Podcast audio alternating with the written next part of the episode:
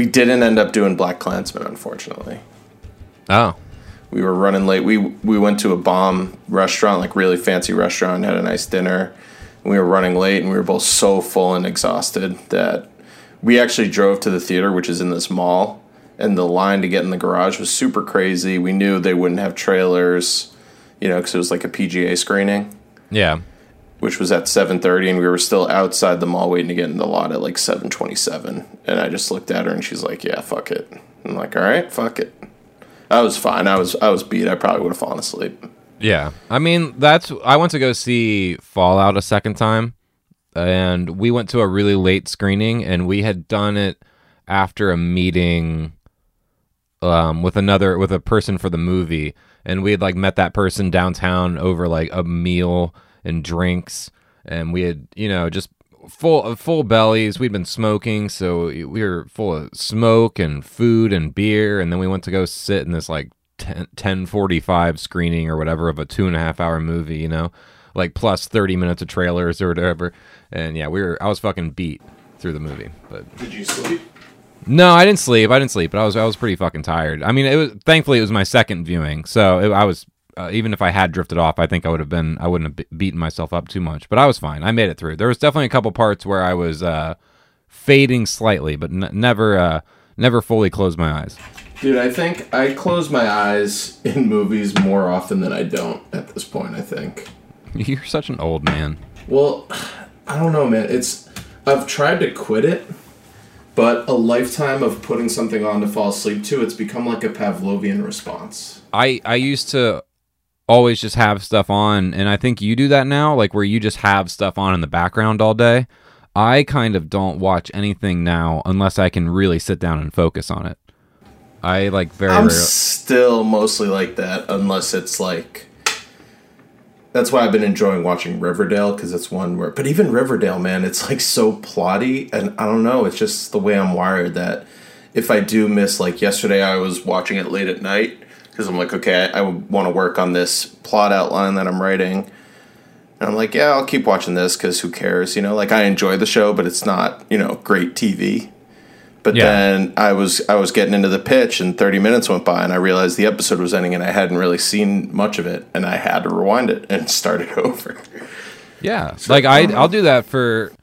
I don't even like like our ki- you've been to my place. Our kitchen's connected to our living room. You know, I can see my TV from there, and I like it's not like I'm missing it. But I I also watch such serious shit sometimes that there's you know quiet scenes where it's like yeah you have to enjoy it by the looks that people are giving, and I'm all about the the quiet looks and what that means and everything. That I don't want to miss that shit too.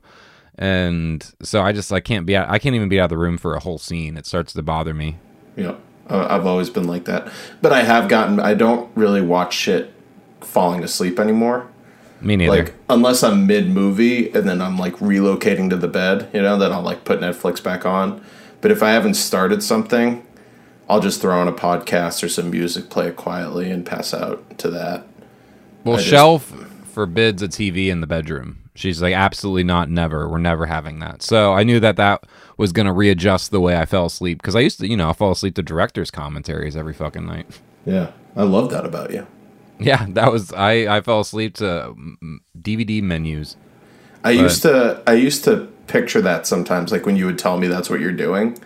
Like, oh yeah, I just threw on the fucking whatever commentary and I'm passing out. And I would imagine you like slowly closing your eyes and listening to this director talk. And I'm like, that sounds soothing. Yeah, That man. nice. It was probably closest to podcasts before I had podcasts to listen to in a way, you know, like because there weren't long form interviews with directors, so it was kind of my way of listening to directors talk about movies. That that would be my guess is why I really took to it. But I don't know. Yeah, some directors do good commentary. Some co- some like even there's people like Kevin Smith who I would enjoy his commentaries and want to listen to them even if I didn't like the movie because you know, generally they're entertaining or lighthearted or enjoyable listens with everyone kind of mocking the movie anyway. So I don't know. I I, I definitely it's a lost art form because I don't think physical media is as important as it used to be. Well, that's what I was going to say. That's why I still love physical media because, you know, it's fun on, when you're on Netflix or when I'm on Shudder or whatever to just kind of like burn through a bunch of shit. and like kind of get into a little marathon zone where you're just comfortable the whole time. And but when I'm watching a Blu-ray, especially now since like they're not as prevalent, so the boutique Blu-rays have really blown up, you know, which is all about the Criterion type treatment of like making every release kind of special. I love finishing a movie and just having like three hours of shit to put on and Yeah. just like, oh, I'm just gonna dedicate this night to this movie and just learn a bunch about this movie and like really, it's gonna be me in the movie tonight, you know, and that's gonna be my experience. And I really enjoy diving deep like that. But I also love it because that's when the movie's over and I start playing all the like 30 minute docs or interviews with cast and crew. That's when I can start multitasking and I don't feel bad, you know? Yeah. that's when it's like okay now i can check my phone i can do some other shit i can like stand in the kitchen which i can see my tv from just like you and like cook or like do the dishes or something like i love that i really that, that shit makes me very happy I'm largely podcasting while cooking at this point, I would say. And if I am, if something is on, it's probably something I've seen before a number of times. Yeah. Like that's I don't rewatch as much as I used to, but if I am do that's if I if I am rewatching, it's probably as like a background or comfort or I'm showing it to somebody who hasn't seen it. But for the most part, yeah, I'm I'm only uh watching old stuff for comfort at this point. I will say though, in terms of streaming, Filmstruck does have commentaries, and I have watched do, some. Cri- yeah. so I have gotten some commentaries lately from them. Shudder's doing that more and more too they have a lot of uh certain releases they have bonus features that you can stream after the fact filmstruck's definitely the best for that right now Yeah, and dude, if I ever get to make movies and I have any kind of career, I will be like calling up companies and being like, "Hey, can I just like get on the the short list of people you call for commentaries? Like, I just want to come gab for a while." Like, I think you, once you and I are successful filmmakers, we got to just extend this podcast into doing commentaries for people. I mean, like there are podcasts that do film commentaries. They're like Oh, this episode, yeah. So I mean, we could do something like that sometime, depending on the movie. I, I was going to suggest that, and I thought maybe you wouldn't be into it. It would depend on the movie, yeah. And it it'd would- also be tough if we're remote. Like maybe if we're Yeah. together, it's easier. Once you move out here, I feel like we should do that. Like Yeah. bonus thing, like we like, you know, once every two months or something, we put on a movie. That could be. Oh, Phil, you know how I mentioned the idea of our starting our own canon as a series? sure. That's how we could do the canon. Oh, like We actually introduce a movie and then do a commentary over it that people can like watch and listen to. Okay, okay. Well, all right. Well, so well, let's we'll, we'll talk off mic about that because I figured I would just I want to talk about it now. well, I figured I'd keep this in the conversation and just start the podcast now. We're making it weird again, Pete Holmes Yeah. style. We just go, baby. That's just how we roll. Well, hey everyone, welcome to episode 16 of How's That Day? A culture rundown with Tom and Phil.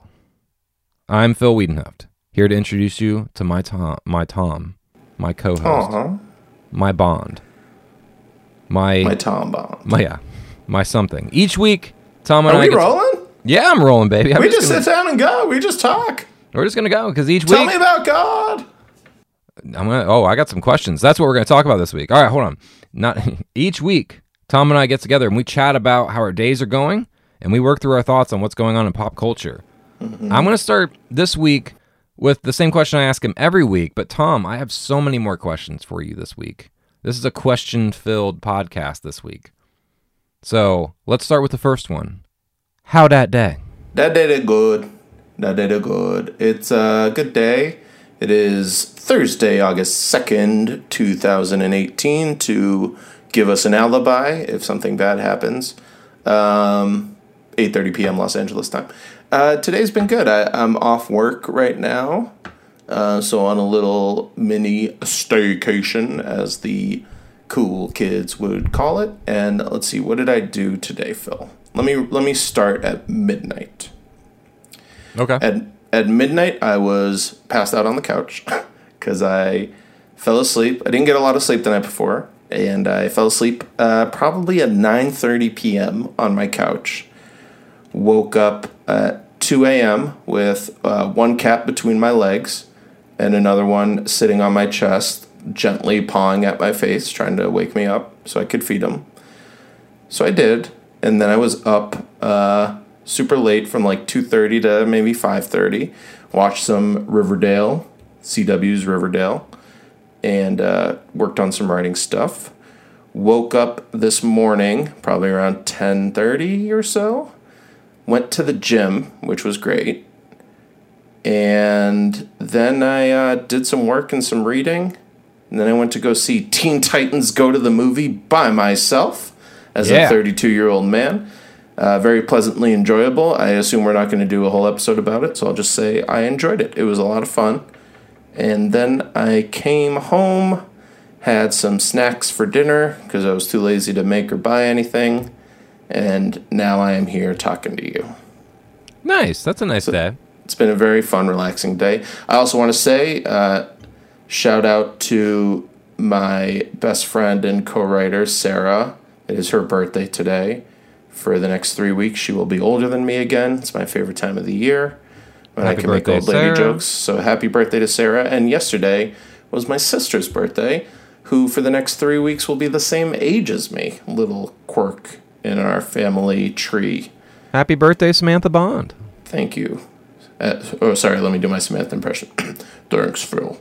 And then tomorrow is Tom Brady's birthday, the greatest quarterback in the history of football. So you know, it's a great three days. Oh wow, it's like a whole little cycle for you. It's like a Yeah. n- never-ending birthday bonanza. Yeah, it's been a really fun. I'm gonna I'm gonna extend the question to how that week because it's been a fun week. My younger brother's birthday was last Saturday. He actually flew out from Nashville to come visit me, along with a mutual friend of ours from Boston. Phish was playing two nights at the Forum. Went to a couple Phish concerts. It's it's How many really, how many concerts? Uh, how many Phish concerts has Clifford been to?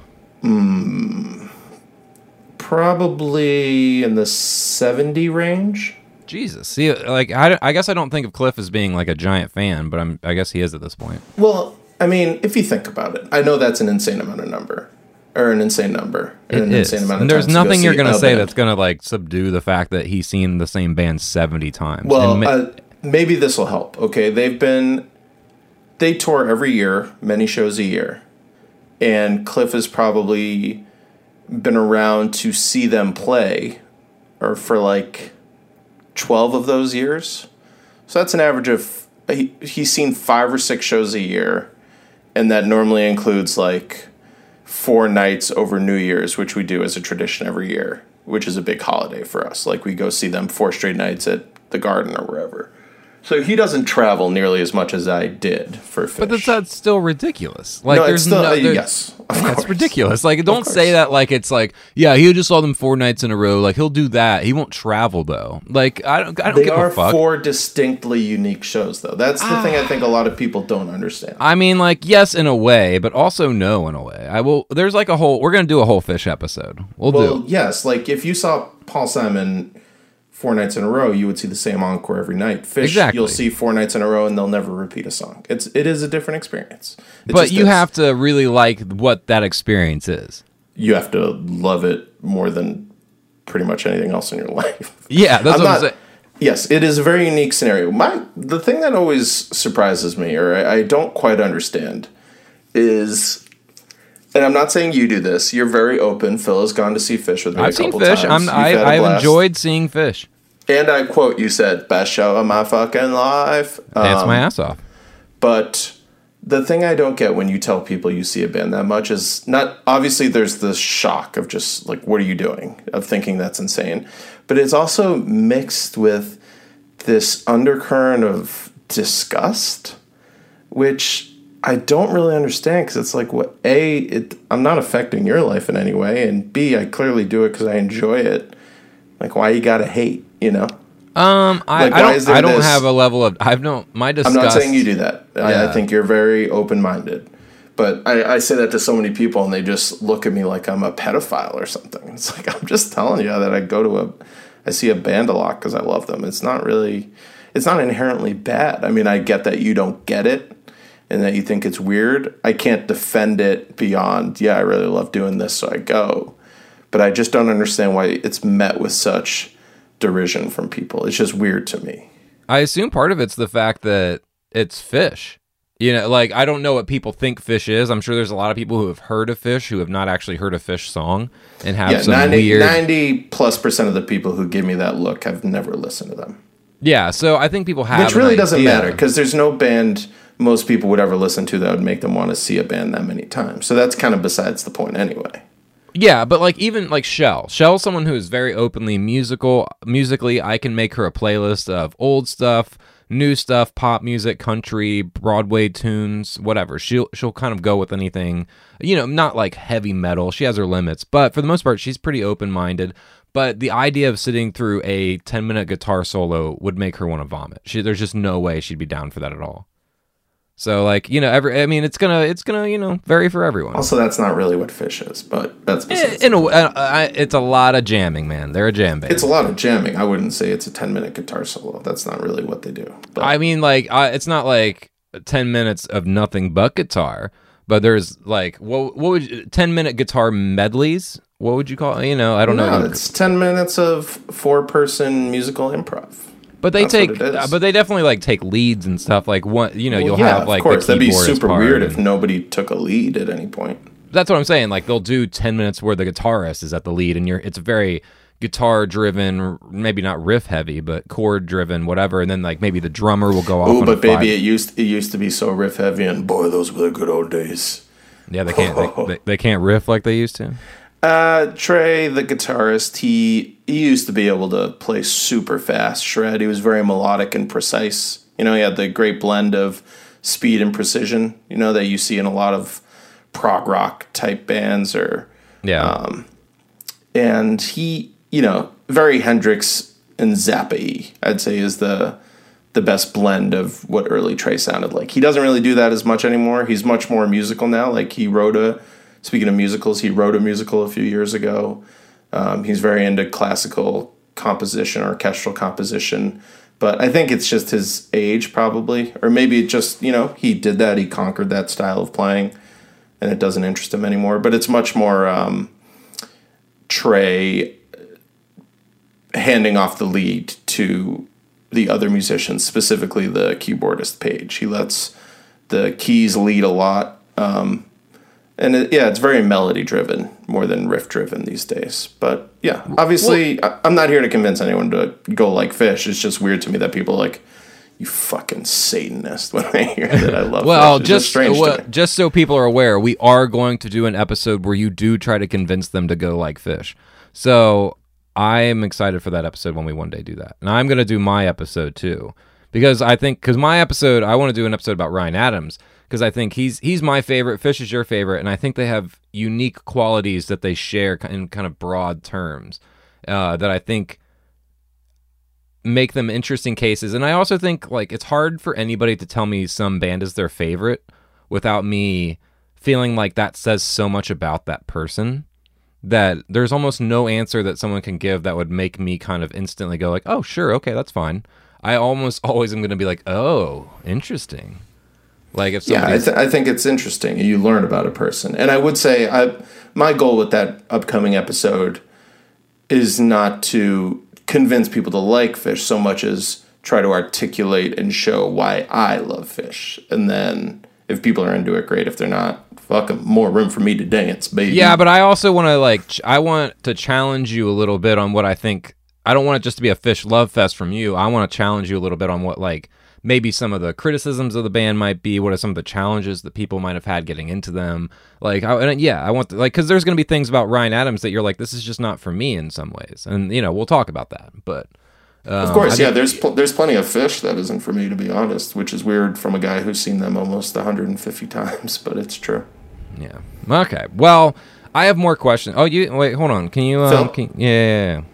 You want me to ask you a question? Yeah, yeah, yeah. You didn't ask me yet. How's that day, Phil? It's it's it's been a long one. It's been good, but I've had some very long days. I'm gonna keep complaining about my movie until it happens. That's been really just eating up my time, but otherwise it's been good. Today I went to work, and as you know, because I texted you about it earlier, I sh- I work. I'm, I'm a producer on a television show. It's a daytime television show. It's kind of like the Today Show, where we have local guests and um, all, we're also an NBC affiliate, so we have corporate sponsorship and corporate guests. So we'll have maybe something like a, a we had Panera Bread on today, as well as a local restaurant. You know, so we'll have this weird mixture of national entertainment news mixed with local guests, and it's this whole like just lifestyle television show. So I work on that, and it's in the same building as the news. And the, basically, our show films every day live from 12 to 1. And around 106 today, there was an active shooter going on at the Air Force Base. And right near, I live literally two blocks away from the Air Force Base where this was happening at. And this is in Ohio near. This is in Ohio, Dayton. yeah. was an active shooter uh, alert and the basically uh, what I texted Tom earlier, which you know I, I don't think was that bad, but I was saying you know I, I hope nothing bad happens. You know, like I don't want anything terrible to happen, but it's always interesting to be in the building when something huge like that happens because you feel this just wave of energy rush through the building and everyone's just rushing around screaming across the room at each other like yelling about facts and who's on hold and who's tweeting what and somebody's trying to get confirmation and someone's try- like yelling for whatever and like the two hosts of my show that I work on, they were the only anchors in the building, so they got pulled over to the to do the news anchor stuff and they don't do that every single day. And they used to do it a lot. They're journalists. They went to journalism school, but they've, you know, been hosting this lifestyle show, but for them, I can see in them like they're like, "Oh, we got to get in news mode." and they like snap into this like super serious mode and it's just i don't know it's kind of thrilling to be there and see everybody who's usually just like, you know, lazing around and eating potato chips and like whatever, taking it easy, suddenly like snap into work mode. It's always like a really high energy thing that's kind of, you know, a, rush to be around. You can see like these people got into the business for moments like this. And I was, I don't know, it's just fun to be around, despite like something terrible possibly happening. So you say it's exciting when something like this happens, but this was particularly unique because this was an active shooter happening in the town, basically, where your work resides. Yeah, and not only that, but the, where the so live... this is a true national story breaking live, but it's also a very local story for you, like akin to the news stations around here two weeks ago when the Trader Joe's hostage situation happened in Silver Lake. So was it? It was resolved. Apparently, the whole thing. I didn't. Here's what happened. So I was at work, and then I had to go to my other job. So I left work, went to the second job, and I just got out of that job. Came home, and Shell was like, "So did you hear what happened with the shooter?" And I said, "No, what happened?" She said the whole thing was a mistake. Uh, somebody I guess there was a drill going on and somebody misinterpreted the drill and called it in and there was like multiple calls that caused confusion. So the whole thing was n- there was never a gunfire, there was nothing. It was all like an accidental mishap because of of phone call or something, I guess. Oh, That's interesting. What, so yeah, so no big deal at all. But I still, you know, gotta be in the building when no one knew that because obviously they don't. No one in the building knows that for hours until that's confirmed because the base isn't releasing inf- any information. The mayor's not like at this point. Like senators are calling in. You know, it's like news stations to have conversations and criminologists are calling in to talk about what to do in these situations. Like it's a big like everybody snaps into very serious mode, but then you you know for it all to be for nothing, you know. Thank God no one was hurt, obviously, but you know you're like oh wow no but was... no but don't yeah yeah but. no no no I'm just yeah, saying I feel like, like, you're heading towards it was disappointing. no no like, no it wasn't disappointing that, there was no one that was hurt, but you know like you can feel like everybody you know just revving up to like this is gonna take over the rest of our week and then then it's like oh nope not nothing we're just like back to normal and you kind back of like to my that, potato chips yeah like that that like push and pull of like energy you know like it's just so kind of interesting to be around so tell so, me was it um is it like they would show it in HBO's The Newsroom? Are people just running left and forth, passing off papers to each other? What's the scene like? Like, can you get into specifics? At least those first, you know, ten or fifteen minutes. Well, yeah, there's there is a lot of that, and they the most important thing for them is getting footage and getting it on the air as fast as possible. So that they, and not only that, but also confirmed things as fast as possible. Because like you'll hear things really quickly, especially on social media. You'll start seeing a lot of reactions, and they have to confirm those. So you'll have some people who are privately messaging those people on social media saying like, "Hey, I work here. Can we use you or can we call you to do a a voice interview, and then you have people who are trying to give directions to drivers who are racing to the base to get the camera set up so that they can get a live shot up and running from somewhere Right. that's good, but also like getting somewhere that's close enough that police aren't barricading them uh, off and they can't get a good shot of anything. So everyone's trying to like figure out where exactly something's happening on the base, which is a huge base and takes like literally like eighty thousand jobs of this area up. Like it's a What's huge, it's a- the What's the name of the base? The Wright Pat Air Force Base. Right. It's like the I'm. it's a huge base. It's uh, one of the it's like the fifth biggest national Air Force base or something like that. Um, it's it's pretty high up there. It's a it's pretty huge, and there's a lot of business locally that comes from it. And, And, so um, that's close to Wright State, where you're finishing up your degree. yeah, right it's, now, it's right. It's right next to Wright State. Everything's Wright Pat because the Wright Pat or the Wright brothers, uh, you know, who invented airplanes and everything. This is the area where they grew up and where they tested all their uh, planes. They Right. and that's you know, there's the the birthplace of aviation is what this area is known for. So there's a lot of Wright labeled stuff around here. So, why did they? Um, why does North Carolina get the first in flight credit? Did they, They- actually that- make that's the where they- test in North Carolina?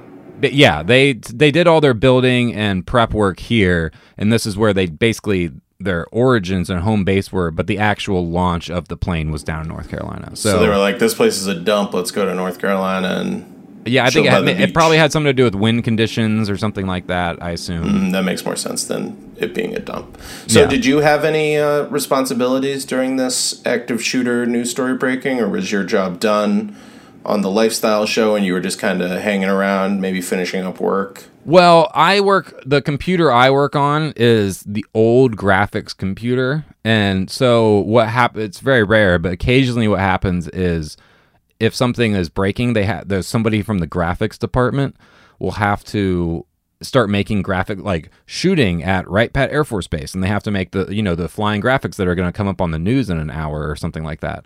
And so they have to start making that really quickly and they have a lot of save stuff on my computer. So suddenly my computer and there's somebody else's whose computer is broke. So i knew that i would be loaning it out to her to edit that day anyway. So like literally all my stuff was being taken over by people who needed to use it for their jobs. And i was just kind of there. I was helping out like finding footage. I was looking i was watching the news which actually i know that sounds silly but just watching it and letting everybody else know what's aired already and like what they've been talking about because they're not watching it and like Yeah, that relay- makes sense. relaying twitter to people you know you're just kind of running around helping out where you can um Yeah.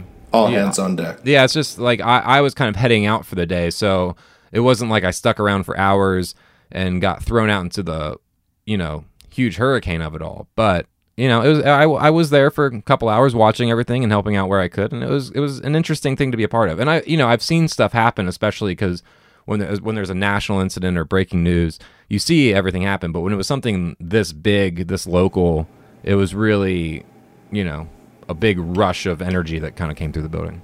Yeah, of course. And yeah, but I mean, other so that happened. Otherwise, you know, it was a long day. I've been watching. Shell and I finished watching West Wing season three this week, so we we've been watching season two of Glow, which is damn good. Um, I've been really enjoying Glow, and we've been watching stuff like my daughter. I showed her Orange County, um, the 2002 comedy with uh, course. Colin Hanks. Yeah, so Jack I, I, Black vehicle. Exactly. Um, before Jack Black was huge. Uh, this was early Jack Black, but it's always been a favorite of mine. I've always loved that movie, and we were just talking about stuff, and that was one that I thought would be an easy watch. And one thing I kind of didn't remember about it was that it's only an hour and 22 minutes, and that's with credits, so it's like 75 minutes long or something. It's Oh, wow. really, it's really fucking short. But I it did not great. remember that either. Yeah, but so I yeah I loved it though. I was rewatching it, still laughing at stuff throughout the whole movie. I just really enjoy that movie. I remember enjoying it as well. It's been many years, but I think I saw that twice in theaters and then obviously caught it on TV in parts. I remember Jack Black's performance being particularly great. He had a nice little stretch there of high fidelity and then this right after before um you know, he kind of he- blew up with School of Rock. Yeah, like he did that. Um, I think what was School Rock? Two thousand and three was School Rock. Yeah, three or four, something like that. But I was a huge fan of him already because of Tenacious D, and that self-titled album finally came out in 2001, I think. Yeah. So I, I was I was pumping that nonstop, featuring Page McConnell of Phish on keys. Ooh, yeah. Well, his career was never the same after 2005's King Kong. I'm a big fan of that King Kong. Yeah, I've told you that before. I know. His I- perfor- I I, don't. I don't. movie. I think he is very miscast. I think there's a, multiple people who are very miscast in that movie. Yeah, probably. A- but Adrien Brody also among them. It's such a true, it's such a true epic. You know, in Yeah. the in the filmic sense of the word. I It really looks. It looks. It looks enjoy the amazing. movie. Looks amazing. It looks. I love how long it is. It's a weird So- thing to say. too- I really, so fucking long. It's. I really ridiculous. love how long it is. Did you hear that the new Suspiria is over two and a half hours? Yeah, and I don't. I don't. That doesn't necessarily excite me. Give mean- it to me, baby. I like. I, movies have been a little too long lately. Can we not agree that like every movie does not need to be two and a half hours? Teen Like, Titans Go to the Movies was 84 minutes. Exactly, and I bet it was. well, I was just saying, Orange County, like 80 minutes. It was wonderful. Didn't need to be any longer. I still enjoyed it thoroughly. Probably the reason I've re- rewatched it so many times is because it's so short and easy to watch. Yeah, maybe. Um, they, I, I feel like we reached, you know, the peak of overblown length in major movies a couple years ago, and I feel like we're starting to trend down a little bit. I hope so. Like, I just feel like not every movie needs to be two and a half hours long, especially like superhero movies or It's it's superhero movies and Judd Apatow. They are to blame. like it Get Out. Get Out is an hour 44 minutes, and it doesn't need to be a minute longer. You know, Or a minute I- shorter. Yeah, exactly. It's just like a movie that can be a perfect. I feel like an hour and forty five is kind of the perfect runtime, and not that every movie should be that, but if you if you can be in that time period or space of time, you should probably aim for it. I feel like that's a good movie time. I agree with you. You should only go long. You should only hit two plus hours if it's absolutely nes- necessary to the movie. I think And- the Coen brothers only have one or two movies that cross the two hour mark. They, I, I read an interview with them. Like they're very conscious. They're like, we don't want our movies to be any longer than two hours. Yeah. I mean, two hours is, you're asking a lot if you hit two plus hours. Yeah, well, you know, all right, not to go on a tangent, like, because I know we we want to get started on the topic, but I, it's really bothering me because, like, you will easily sit down and watch. si- I mean, you're a different story, but like General Joe Schmo America can sit down and watch three three hour fucking football games in a row, like all Sunday. But the idea of watching a two and a half hour movie is just like a daunting task. Like, but a nine hours of football is like, oh, I can do that. That's no problem. Football is live and unpredictable, and people normally have something. Cinema is unpredictable, my friend. Ugh, God. The best. That's going to be the pull quote people use to justify why you were harassed incessantly on Twitter or something for being a douchebag. Cinema is unpredictable at its best.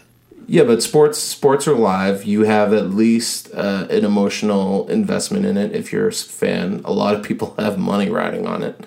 Um, sports are different. It's you can't compare sports to movies. I'm not saying one's better than the other. I'm just talking more about attention. That's that's really all I'm talking about. Like, But sports, you can also, it's a different type of attention. We were just talking about how, uh, before we started recording, how we can't really multitask with a movie. You want to give your undivided attention. Sports, you don't need to do that.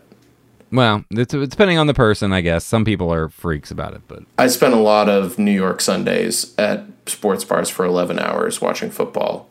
Not a single person was intently watching every second of all of those games. That just sure, does not sure, happen. sure, sure. I, I mean, yeah, and I used to do that too. I don't have the time for football like that anymore, but there was definitely those years where I was watching, you know, three games a day, especially like the fantasy years where I was like more into that, and I was watching four, three or four football games every day, and then like Sunday and Monday, and then Thursday games and all that.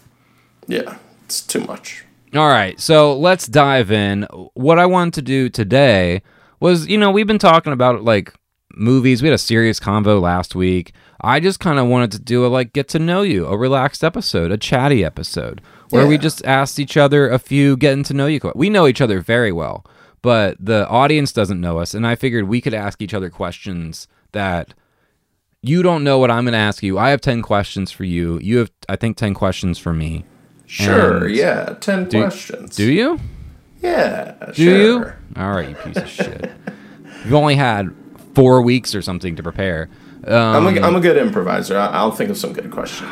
fine. All right. Well, I've got eleven questions. So Good. All right. But would you oh, then do? You, all right. Do you have any questions?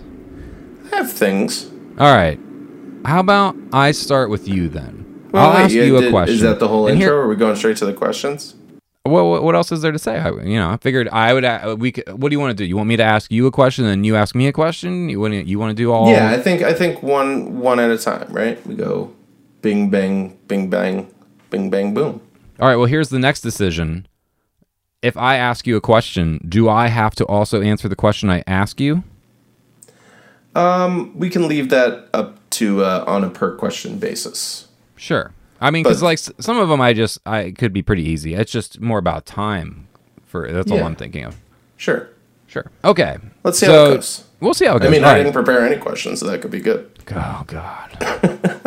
Phil, I love you so much. Oh my god. Look, I, f- I, am sorry that I have had battery problems the last few episodes. I've got it fixed. I've got it taken care of, but you're killing me. Um, all right, Tom. Question number one. Okay. I'm gonna. I'm, not all of my questions are necessarily pop culture questions, but I, I try to stay. In I would hope not. Yeah, yeah. I, Yeah, I- yeah. they're- But there's there's most of them are kind of pop culture, but they're not all like they're not all lists or something like what what's your five favorite things. They're not, they're not all that. But here's my first question: Okay. What is something in pop culture that you love deeply that almost seemingly no one else loves? That you're just like I'm in on this and no one else likes this. I mean, we talked about Phish, although it has fans. Phish has its fans, but I'm, I guess I don't know a movie, an album, a, a TV show that you're just like. There's about four other people that I can think of that like this, and maybe because it's so bad and you're the only person that likes it. Maybe because it's so weird. I don't know.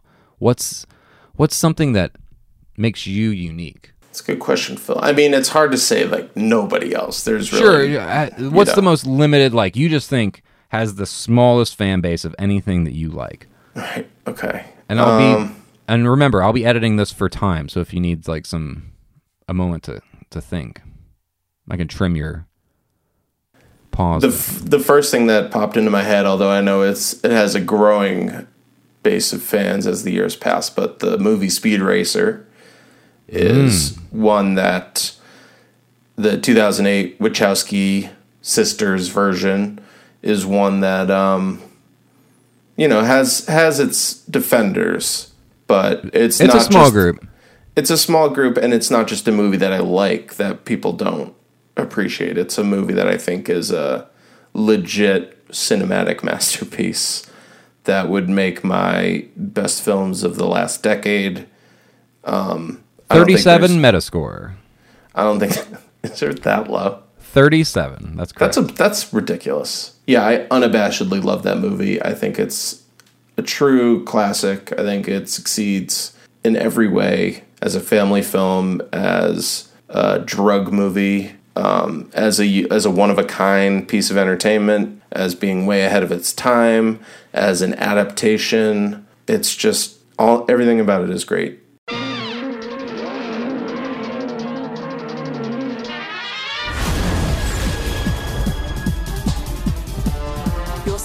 To be interested in only one thing. All he talks about, all he seems capable of thinking about,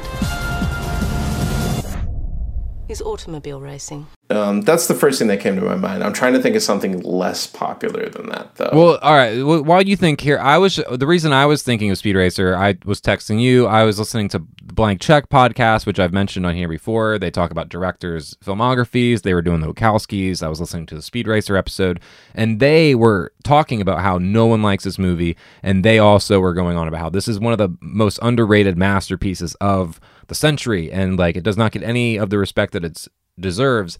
And they argued that they think a lot of that is because one, this the energy and the cutting of it was so ahead of its time that people just mentally couldn't kind of process it the first time they saw it.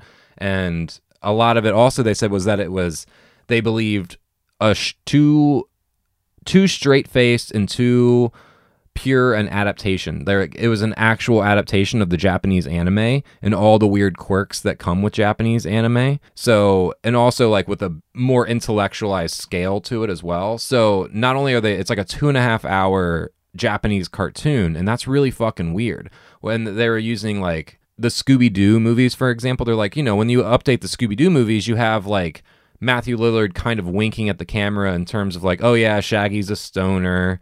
You know, like we all know, we all. It's kind of this like wink, wink. Don't isn't it a little silly that we all used to like Scooby Doo? You know, like it's not a, a straight just Scooby Doo episode. You know, they kind of have to wink at the material a little bit.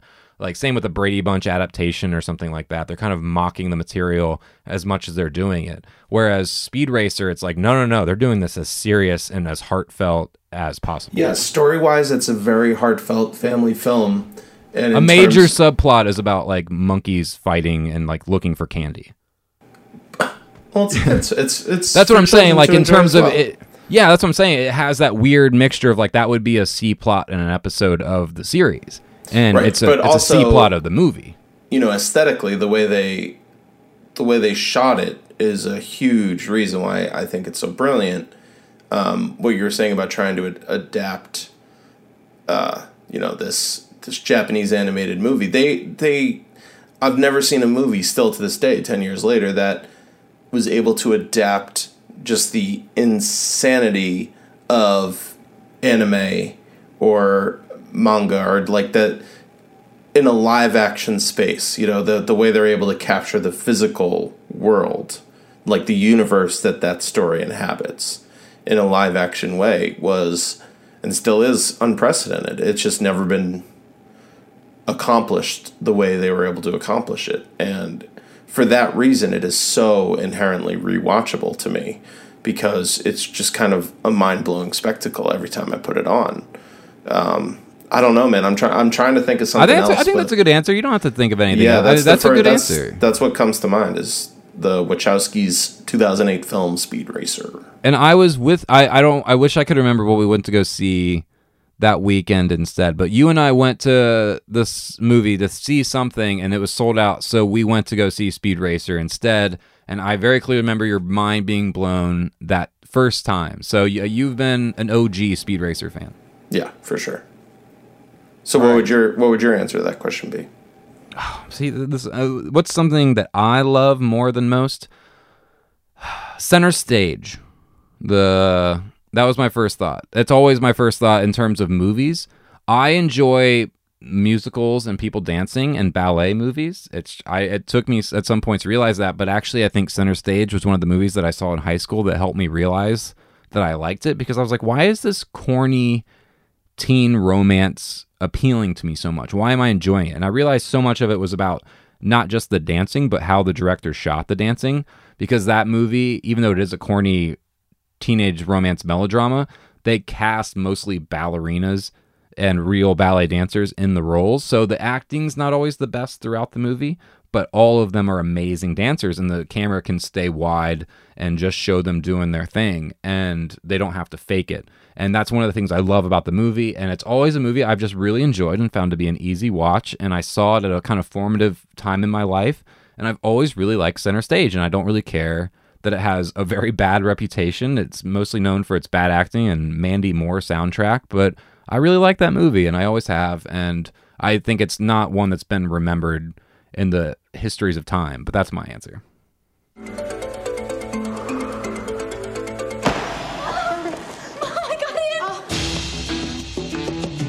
This is one of our students. Jody Sawyer. We have so many promising students this year, I find it hard to keep them straight. Don't worry, I won't forget. You know who I saw on my way in? Who? Cooper Nielsen. Jody Sawyer, hop on. We'll go for a ride. Did he seem as cocky in person as he is on TV? I heard he hasn't spoken to anyone. Oh, he talked to me. Yeah, I would say I've never seen Center Stage, and until you described it, I completely forgot what that even was. So that's a good answer. exactly, yeah. So Your um, that answer made me think of another movie. I actually have two other ones that I don't love on the level of Speed Racer, but one movie that I know is hated. Uh, again, every movie has its fans, but Grease Two is one movie that I love. you that I love watched. Grease 2? I know that I it's mean- probably better than its reputation I it, have but I don't know. such that a. it's- I mean, I watched it so many times as a kid. I probably could still sing almost Why? all of those. Songs. Why were you we watching it- Grease 2 as a kid, you weirdo? Whatever my parents owned on VHS, which means whatever my mom bought. She was a musical fan. She must But be we- to have Grease. Did she have Staying Alive too? No, Oh, okay. Um, I've never seen Staying Alive. You've oh, dude, you we've got that's one. We'll do a commentary on Staying Alive. As I watch it for the first time, and you're Yeah. trying to talk about shit, I'm like, shut up, this is really good. No, Yeah, no, Gre- you will. You'll be like, "What am I? Who did this?" And I'll be like, "Sylvester Stallone did So, this." so the podcast called "How Did This Get Made?" Um, very funny podcast. Three hosts. They talk about terrible movies, and they did an episode on Grease 2. And I got super excited to listen to it. I'm like, oh, this is going to be great. They're just going to shred it, but I'm also going to relive all these moments through the eyes of these great comedians. And the one female host, June Diane Raphael, who's on Grace and Frankie and a couple other things. She unabashedly loves Grease 2, and she just spent the whole episode defending it. And I was so happy I wanted to cry. like, it made me so happy to find someone else. Like, I know my brother and sister who watched it a bunch. I, I'm sure they have a soft spot for it too and are fans, but I have never, until I listened to that podcast, heard anybody else earnestly try to defend uh, Grease 2.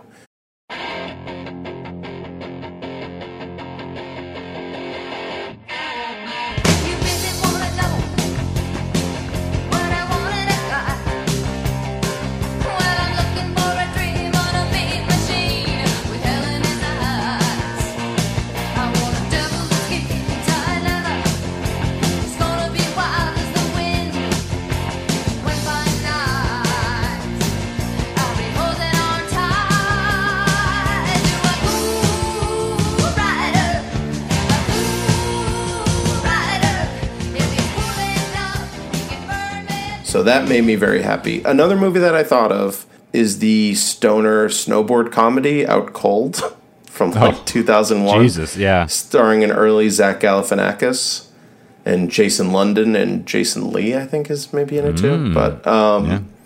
that movie I remember seeing in theaters and I really loved it. And everybody hates that movie. They just think it's unfunny. It just checks off a lot of boxes. I love the ski resort setting in movies. I find that very comforting. It also has a lot of like Casablanca ripoff tie-ins to the plot. Okay, And- I don't. Yeah, I don't. I don't remember this at all. I Yeah, mean, I, just- I remember the silly- poster. It's a dumb and- comedy, but I it's a personal favorite of mine. And All no- I- nobody remembers that movie or cares about it. all right. What's your What's your first question for me, or should I keep going? Have you not thought? No, no, no. I got a, I got a good question. Okay. Okay. This is a hypothetical. Okay. Okay. I'm ready. You find out you have five years left to live. And you're visited by a deity, call it God, call it whatever. And they say, Phil, you can do one of two things with your remaining time on this earth.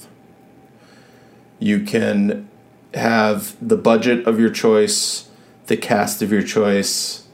You'll you'll be given everything you need to make the movie of your dreams. But it's going to be hated upon release. No one's going to like it. People aren't going to get it. Sure. And then you die and you don't know what's going to happen to the reception of the film afterwards. Maybe it becomes a cult classic, maybe it's forgotten for eternity. Who knows? Or you can not make a movie and you pass away. What, What- do you do? Why is that even a choice? I would make the movie. Why would I make the movie? Why wouldn't you make the movie? Yeah, why wouldn't I? I don't give a fuck if no one likes it. Like, I mean, I do. That's not to. I. That's ridiculous. If anyone says they don't care if anybody likes what they're making, that's a ridiculous statement. Well, here's- The- the- but I would certainly. uh, You would just have to trust that some like no one's gonna like. Is it gonna be like? Because even Heaven's Gate. You know, depending on the size, you know, it's like it has its people who appreciate it. So if I could get Well, You will be dead before anyone appreciates it, if they Sure. ever do. And all the more reason to do whatever you want and just go crazy. but you know your time on Earth is limited. And So do I want to spend it slaving over this movie? Exactly. Ah, so you're saying the choice is I only have five years. Do I spend it, say, with my family and all that, or do I work on this movie altogether? Like that, I hope is my swan song or something. your your legacy on this earth? Hmm. I mean, that's a tough one. The idea, Yeah. I mean, like, I, I think my instinct now, when you put it like that, obviously the instinct is like, well, of course I should spend it with my family. But Not that you would completely ignore your family, you know, Of but course, as, yeah. as opposed to like, okay, I know I have this amount of time left. I'm gonna do everything I can to just appreciate who I'm with, whatever, you know, go on vacations, do everything, or you've had this lifelong dream of what you want to do with your life. Here's your opportunity to do it, but at some, you know, serious cost. I would make the movie. Okay. That that's what my gut tells me now. My gut feeling or my feeling being I don't I, if I have all that money and budget and everything, it's not going to take me 5 years to do it. You know, it's not it's not going to take Okay, what if you had 18 months? It's, uh, sure. Okay. Yeah. I mean, do I want to spend my last 18 months making what I hope ends up being a movie that's well received and regarded? And even though It I will know not I be well I- received. It will well, be I, what I'm saying, what I'm saying. Oh, I know you. You're that's right. You're saying it's going to be hated. You know it's Um, going to be hated. I mean, yeah, yeah. I still make the movie. I don't. I don't. I don't necessarily care that it's hated right away. That's not the. I, I'm much more concerned about the time away from family at that point. But the other part of it, it I I know there's this is a hypothetical and everything, but my feeling is, even if I was on that vacation with my family and whatever, if it was eight five years of vacations, I I don't know that I'd want five years of vacations because 18 months. I changed it to 18 you changed. Okay, yeah, you've reduced it to eighteen. Now you've reduced it to eighteen months. Maybe that change. Yeah, that's a lot different than five years. But yeah, if it's eighteen months, then probably I'm choosing the vacations. You know, and that's fine. But if it's five years, I'm choosing the movie. Hmm. That's my Okay. answer. Eighteen months. I mean, like, yeah, eighteen months. I feel like you know, if it's eighteen months, then I'm. I'd rather see the world. I'd rather visit a bunch of people. I'd rather make peace with some things. I'd rather tr- see things, uh, experience some things, check some things off the bucket list, spend time with the people I love. Uh, you know, that all sounds way more important to me than a movie, especially if I only have 18 months. But if I have five years, then I think my gut is like, I, I bet I could squeeze the movie and some travel in there too. And it'll be good. you know, I can do both. That'll, that's my feeling if I have five years, is I'll try and do both. You want to know my answer? What? Neither. Neither. You kill yourself. No, I would just watch movies until I died. Oh. No, no, no. I Yeah, would I, just gotta. get I would just get in and out every night and uh, just work my way through the entire Criterion collection. No, see, my feeling was like, oh no, I if anything, going, I feel like going and making that movie would extend my life. I would have a better chance of my life being extended if I was working. No, there's no hope of that, Phil. It's terminal. You're okay. So okay. You're not gonna make it. it's in your bones, baby. Yeah. No, I would take all the money from the budget, uh, disappear, and find some crazy mad scientist to cure my disease, but then he turns me into a Frankenstein. Oh, and then you Yeah. get then you would get your bride, and That would get my bride. yeah, And then she would whole- freak out at the sight of me and just scream in terror. Yeah, And then uh, then I'd be like, "All right, we got a story, baby." No, I would uh, I would also make the movie if I especially if I had never made one before, and you know, you don't have to say I what know- it is, but do you know what the movie would be off the top of your head right now? Like, do you know what you would want the movie to be? Like, you like the idea that you're like, oh, that's the movie that I would invest everything in. If I if I knew I could only make one movie in my life, if it happened right now, somebody's like, "All right, here's the time," and you're like, "All right, I have to choose the movie today." Like, do you know what that movie is? yeah, it'd probably be being a porno. Okay, that's the biggest Um, no, I- budget. the biggest budget porno. Just I want a hundred million dollars for this fucking thing. I'm gonna pay. I'm gonna pay some huge Hollywood act. I'm gonna pay Julia Roberts thirty million dollars to like do anal. Oh, Jesus! Don't get specific; it becomes weird. If you get Oh, oh, yeah, I'm the one who made it weird. You're the one who's like, "Oh, I'm gonna shoot a porno with all my money." Yeah, but I didn't. I didn't name names. I didn't degrade anybody. Come on, man. You're I degraded gross. Julia Roberts. Come on. She deserves better than that. Um, I would. I would. I, I don't know specifically. There, I have like two thoughts that came into my head. And Okay, I well, guess- I, I yeah, I don't. I, I mean, it's okay. I was just curious if you like were like, oh yeah, I know, I know the I know the dream one. Well, I'm torn between what I think would be, you know, the best story I have or the one that I think would best represent who I am as a person. You know, it's kind of though that's the conflict in my head. If I if I could only choose one, so hopefully I don't have to. Yeah, and okay. My second question is the reverse of my first question. What is something you hate? Absolutely hate that it seems like everybody loves. Everybody. You're just like, oh, really? You too? You like that? Okay. I've never liked it. What is something you hate? Good question. Um, hate's a strong word, obviously, but You might be able to like see some merits in it or something, yeah, yeah. but generally, well, you're especially just like, when it comes to movies, you know, I I can see a sure. lot of Or good. there's a band that every Yeah, you're yeah. just like, or you're just like, really? Come on. not hate, not hate, but up until I don't know, seven years ago, up until I was probably like 24 or 25, I did not get Bruce Springsteen at all. Sure. The boss was a guy I just didn't understand why people loved, um, but then I eventually got it, and I love him. And he's my like number two or arguably my number one at times favorite artist of all time. So Yeah. Um, that's a good question. Hmm. It, uh, I'm definitely leaning towards something musical. The the one I've struggled with musically that just gets rave reviews constantly, always gets five stars from Rolling Stone is Jack White. Like no matter what he does, and I'm just like I like some of it, some of it's good. I really like I like this album here or something, but it's not all like he's the savior of rock and roll type. I don't I don't see that. I don't get why he is has been decided to be some rock god. I don't think he's universally loved like that, though. He's like, cri- I'm thi- I guess critically he's really loved, and I've never Yeah. understood the critical response to him. I think my answer would hmm, Nirvana. Really? I love Nirvana. I've heard that from multiple people lately, and I still I, I, I stand for Nirvana. I don't hate Nirvana at all. There there are a couple songs that I like, but that whole that wave of music that they brought into the world, that grunge era, just it doesn't do anything for me really. You were never like a big hard rock guy.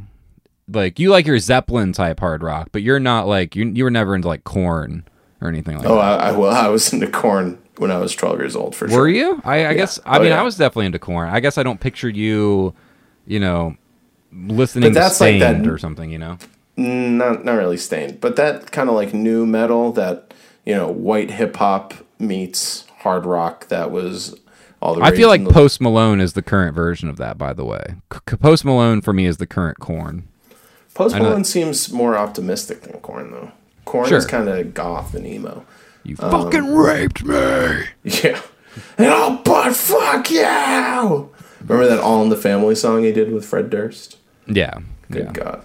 No, I was a Korn fan. But yeah, grunge, um, you know, alternative rock in the early mid 90s, I was never into. There are a lot of bands from that era, like Nirvana and Stone Temple Pilots. Pearl Jam. Pearl Jam, I, I appreciate more, or I appreciated more when when I was in my twenties. But at the time, yeah, for sure, not really a Pearl, Pearl Jam fan.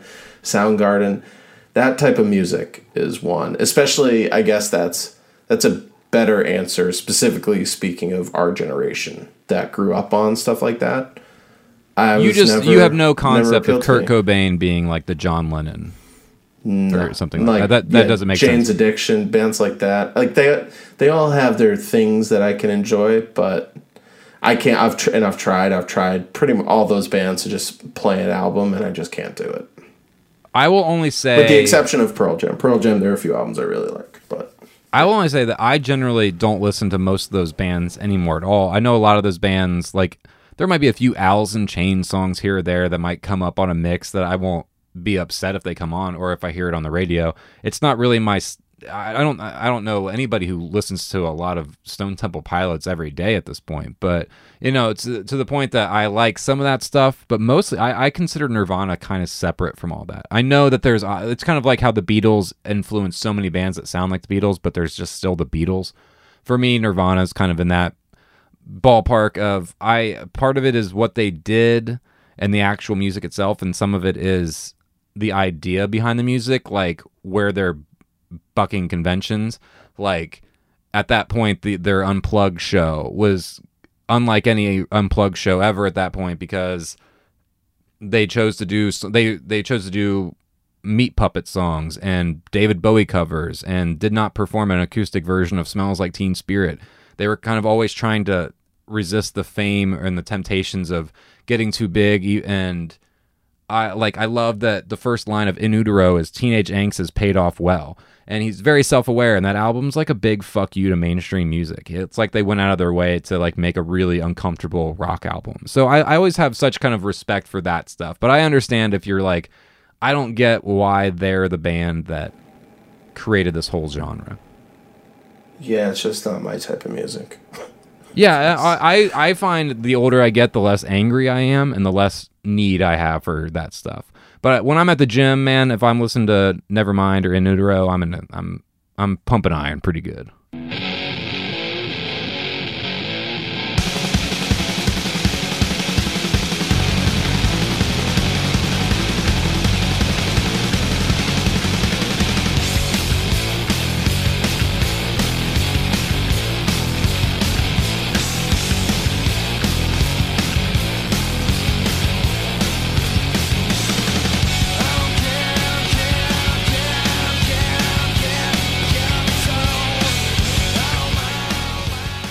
I'm such a bro. Yeah, bro. I want to think of a movie that everyone loves that I hate. My quick answer is Gravity. Fuck you. I fuck. I mean, like obviously the special effects are amazing, and there's a stretch of that movie where the like, especially the early, the first like 45 minutes ish, I think are fantastic. But I think that The first 45 minutes of a 90 minute movie. yeah, So but the, I think the second half of that movie is hot trash. Like the script. So is, as a yeah. as a wannabe director, you decide to ignore literally half of the movie that is a technical marvel and genius filmmaking and No. go as far as to say you hate that movie. I hate the script to that movie, mm-hmm. Okay. and I also am not a big Sandra Bullock fan. Mm, Speed, she's great in Speed. She's great in Speed. It's kind of like I'm not a big Renee Zellweger fan, but I love her in Jerry Maguire. It's kind of like I love their origin points, but what they did with their career after that didn't thrill me very much. I guess. My answer would maybe be Donnie Darko. Oh, that's a good one. Yeah, I, that's definitely got a big cult following. I'm a big fan. You've never really been big on that one, even though I feel like you should. Yeah. Maybe, but I'm not. Interesting. Interesting. Okay. Okay.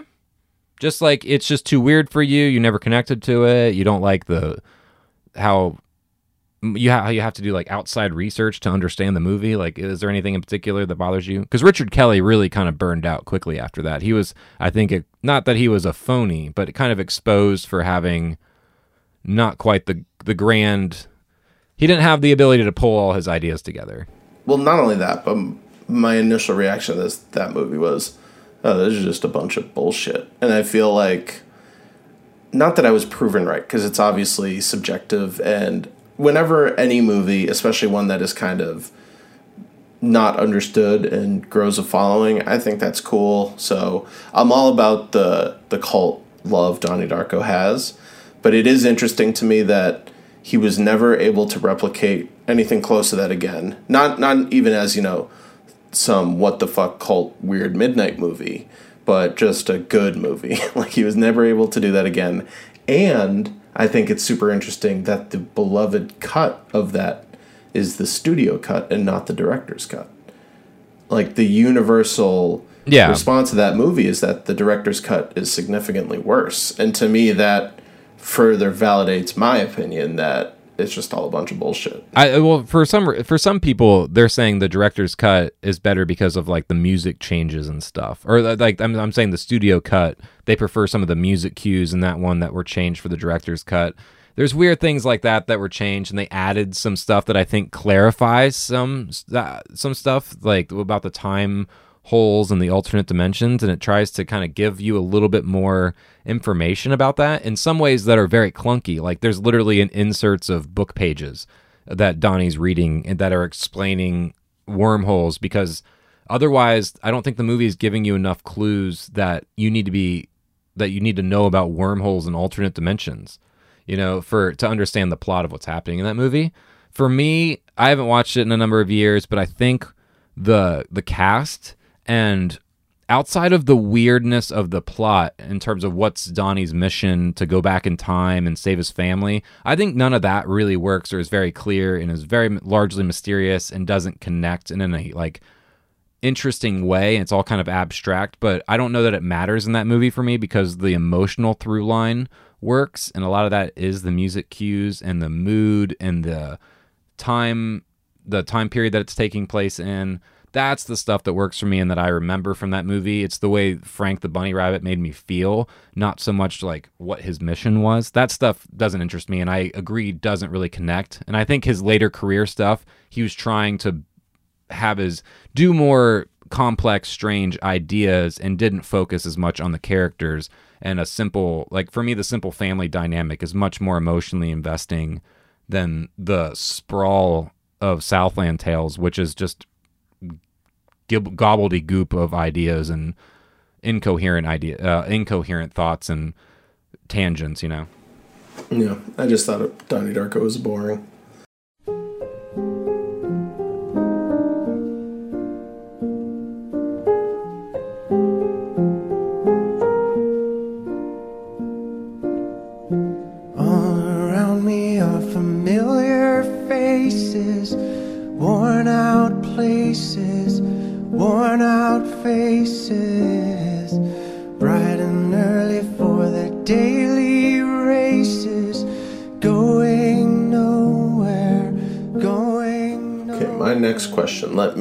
Check my notes.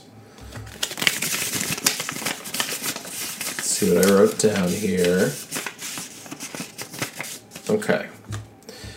Uh, you can turn. No, because I know the answer to that one. I don't want to do that one. I was gonna say you could turn any movie into a musical, but I think I know the answer to that. Face off. But the audience doesn't. Yeah, it's Face Off. Um, that's just a little, just so you know, for Phil. Um, The actual answer uh, that's that's a joke answer. I actually the, the real answer is uh, Meatloaf's "Bat Out of Hell," but that's not a movie. That's like a, a studio album. that you would want to turn that into a I movie? would no, I would. I'm sorry. I would want to turn "Bat Out of Hell" into a Broadway production. Yeah, I mean it is very um, musical in the yeah, yeah. It's it's got, it's got a lot of that stuff already. It, it would I think be pretty easily translatable. Yeah, you just kind of have to film it. Um, you okay? Here's here's the cliche question, but I think it does explain a lot about a person. You can sit down to dinner with four people, living or dead, and all topics are on the table. There's no, you know, taboo subjects to discuss. Who would you invite? Hmm. On, uh, the, the, there's different ways you can go about this. You're like, do I want to sit down with the Martin Luther King, Jesus, Abraham Lincolns of the world, or do I want to sit down with the What like, a snooze fest. yeah, exactly. Like, do you like, do I want to like what a snooze fest? I'd love. You should just get. I should get Gandhi, Jesus, and Buddha, and I should just have them all duke it out. Like that would be, you know, that would be a conversation. Yeah, it's like okay, no uh, taboo subjects. You know, taboo see- subjects. All let's right, see who's the strongest. Let's see. Who, all right, Jesus. Let's see some of these fucking powers you got. Let's see who can. Let's see what you can do. Turn Buddha into a rock. Make you know? Gandhi eat this entire table of food. Yeah, make make Gandhi fat and make Buddha thin. Whoa. Yeah, that's that's yeah, that's my answer. That's my answer. I want that to happen. I want all. I want Gandhi, Krishna. I want all these people to get together. I want even let's you know what? Let's even get um who, some- Superman? Some, yeah, let's get some Saudi emperors in there. You know, some Saudi kings. Let's get them in there and just have everyone kind of uh, Muhammad. We'll get Muhammad in there. We'll get everyone together that that have claimed. Everyone says these people have existed, so you know. I guess I'll just believe them. So every every deity. Every deity, I want to get them together and I want them to duke it out. I want So them to. Pr- Like yeah, Thor would be there. yeah. I want. I just want this thing settled. You know, I want everyone just to get together and be like, "Look, guys," and then because some somebody's not going to show. You know, like. But is know- that a might is right scenario then? Like the strongest wins and then gets to be the god of everybody? Well, I think the fact that if you show up, I feel like that's good enough for that religion. Be like, see, I uh, got, you know, like if because some people aren't going to show up, and that religion's going to be really embarrassed. Yeah, showing up is half the battle. Exactly. So, yeah, and then you know, if we could have some kind of power off, and I'd also even love to see a power off between God, Jesus, and the Holy Spirit, just to like kind of clarify who's really top of the totem on that Trinity. But you know, that's a I think it's God. I don't think there's any question about that. I don't know. They're all one and the same too. So who knows? Maybe it's like a uh, Harry Potter Voldemort thing. You know, they got to kill each other. They can't. They have to exist and die at the same time. Who knows? There's part of him inside me, isn't there? Yeah, yeah, they, yeah. They got to coexist. It's one of those, Interesting. Okay. like the Matrix with Neo and Agent Smith. Ooh, but all those Agent Smiths. Yeah, for the burly Brawl and Yeah, every every waiter is also Agent Smith. exactly. That's my answer. Okay. I uh I think I would just do Robin Williams because I feel like he would just Oh. try to entertain me the whole time Yeah. and be really funny. Would you, yeah, yeah. it- you would kind of want him just one on one almost One-on-one, because yeah. if there was a whole group with you, he'd be trying to entertain everybody. Although maybe if he's one on one, you know, then you might get, you know, muted serious Robin, which would be great. But if you bring one extra person, then it becomes a crowd, right? Oh yeah, yeah. yeah. So if it's like, you know, if it was you and Shell with Robin Williams, then suddenly he's on all night long and it would be super funny. But if it was just you and Robin Williams, he might, you know, get into deep conversations, which is cool too. So maybe back to back dinners, one just me and Robin, and then one you, me, and Robin. And we get, and I get both Robins back to back nights. And I'll bring Philip Seymour Hoffman just to like make it. Oh, a, Yeah, that'd be, he would actually be a great dinner mate. yeah, they can talk about Patch Adams. Well, they could talk about Patch Adams, couldn't they? Yeah. I would want to meet. I guess the question is, who do you want to meet, right? Sort of, yeah. But then, do you want to? Is it like don't meet your heroes? Yeah, no, I'm, I'm going to stick with just Robin. Okay. Me and me and Robin would hang out. All right. My my first my my third question is a very factual question. Should be easy for you to come up with. I think. What is your first CD purchase? Green Day's Dookie. Green Day's Dookie. I was listening to Green Day within the last week or two. I was listening to them and The Offspring. I thought I was very strange when I was listening to The Offspring's greatest hits at work, but somehow that happened. They got some hits and they're pretty great. Yeah, it was one of those like Green Day. I think I was clicking related artists and it took me to them, and I started being like, man, Offspring does have a number of songs that I like didn't realize how many songs of theirs I know. Yeah, they got some good ones for sure. They're a big middle school band. Shell is one of their Green Day is one of Shell's favorite bands. She can sing many, many Green Day songs.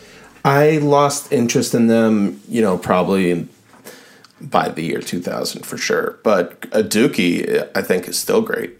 I'd you weren't to that. reawoken by an American Idiot in 2004. No, didn't didn't. By then, I wasn't even interested. You know, but I specifically, I vividly remember getting Dookie as a CD. I was so so excited. I remember talking about it in school the next day that I owned it. Like like I have this. This is my album. I I own this, and I thought it was super cool.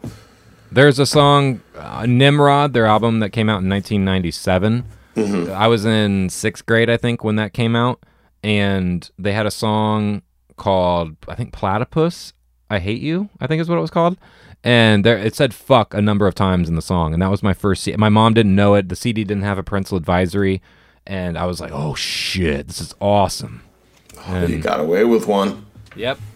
One for I- the kids. Green Day's always had a special place in my heart, and also my er, one of my earliest TV watching memories was being like nine or ten years old and watching Nickelodeon, and the Nick Awards were about to come on. You know where they would give you like the orange blimp as the award, Yeah. and they were like, and the the best in this year's music, and there was two kids on a park bench, and one of them was like green, and the other kid was like day, and then they just slapped- they just gave each other a high five and slapped hands, and I remember as it being like ten years old and being like, okay, so Green Day's cool, okay, take note, and so I Understand, fellow kids. yeah, like that's how I that because I didn't have an older brother who was into music or that type of stuff. And so I was very much, rel- and my mom was not into any like pop culture like that. So I was very much on my own and kind of looking to friends and TV to figure out what kind of pop culture I liked. Yeah, that's fair. I I mean, I'm the opposite, but I I have one older brother who I didn't really look up to for pop culture stuff. I feel like we always had very different tastes, and then my dad wasn't into anything. Yeah. like in terms of like I didn't know the type of music he listened to until I was in high school, and my mom, like I said, is was very much into musicals. So any modern stuff I kind of had to figure out on my own as well. My mom, I grew up, my mom was single. My, uh, you know, I guess I've never talked about this on the podcast, but my, my biological father died when I was a baby, and my mom was single for many years of my childhood. And then she remarried when I was about nine ish or something. And then uh, divorced later, and then now is remarried since. But in those years she was single, it was the early, the late 80s, early 90s, early to mid 90s and my memories are of her playing Wilson Phillips and Mariah Carey and Celine Dion and Janet Jackson and En Vogue, Boyz II Men, like a lot Hell yeah, of Mama Phil. well, Love I- it. well, it was stuff that I, you know, I was a young boy without, you know, with an older brother and no one else around, and for me, I was like, I, I really enjoyed it, and I remember being a kid listening to Whitney Houston a lot and really enjoying it, and it just being stuff that was played around the house. And now, as an adult, and I'm listening to music, I can see how that was a major influence on me. But at the time, I just kind of dismissed it as that's just the music my mom likes that I hear a lot of. But I really like genuinely love that stuff now. So Yeah, my mom was my mom was definitely into Whitney, Amy Grant, Wilson Phillips, stuff like that. So we did hear that stuff too, and loved it then, and still love it now. Those those turn of the decade Whitney and Mariah albums, come on, man, shit's gold. no, yeah, Amy Grant, baby, baby, that's our jam. Baby, baby. What was the first CD? What was the first CD you owned? Michael Jackson, Dangerous, because I wanted black and white. Smart, good Yeah. choice. I, I had Black and White, the single on cassette as a kid. I remember that. Uh, Well, one of my earlier ones, speaking of Boyz II Men, was Boyz II Men 2, the one that had like I'll Make Love to You and all that on there.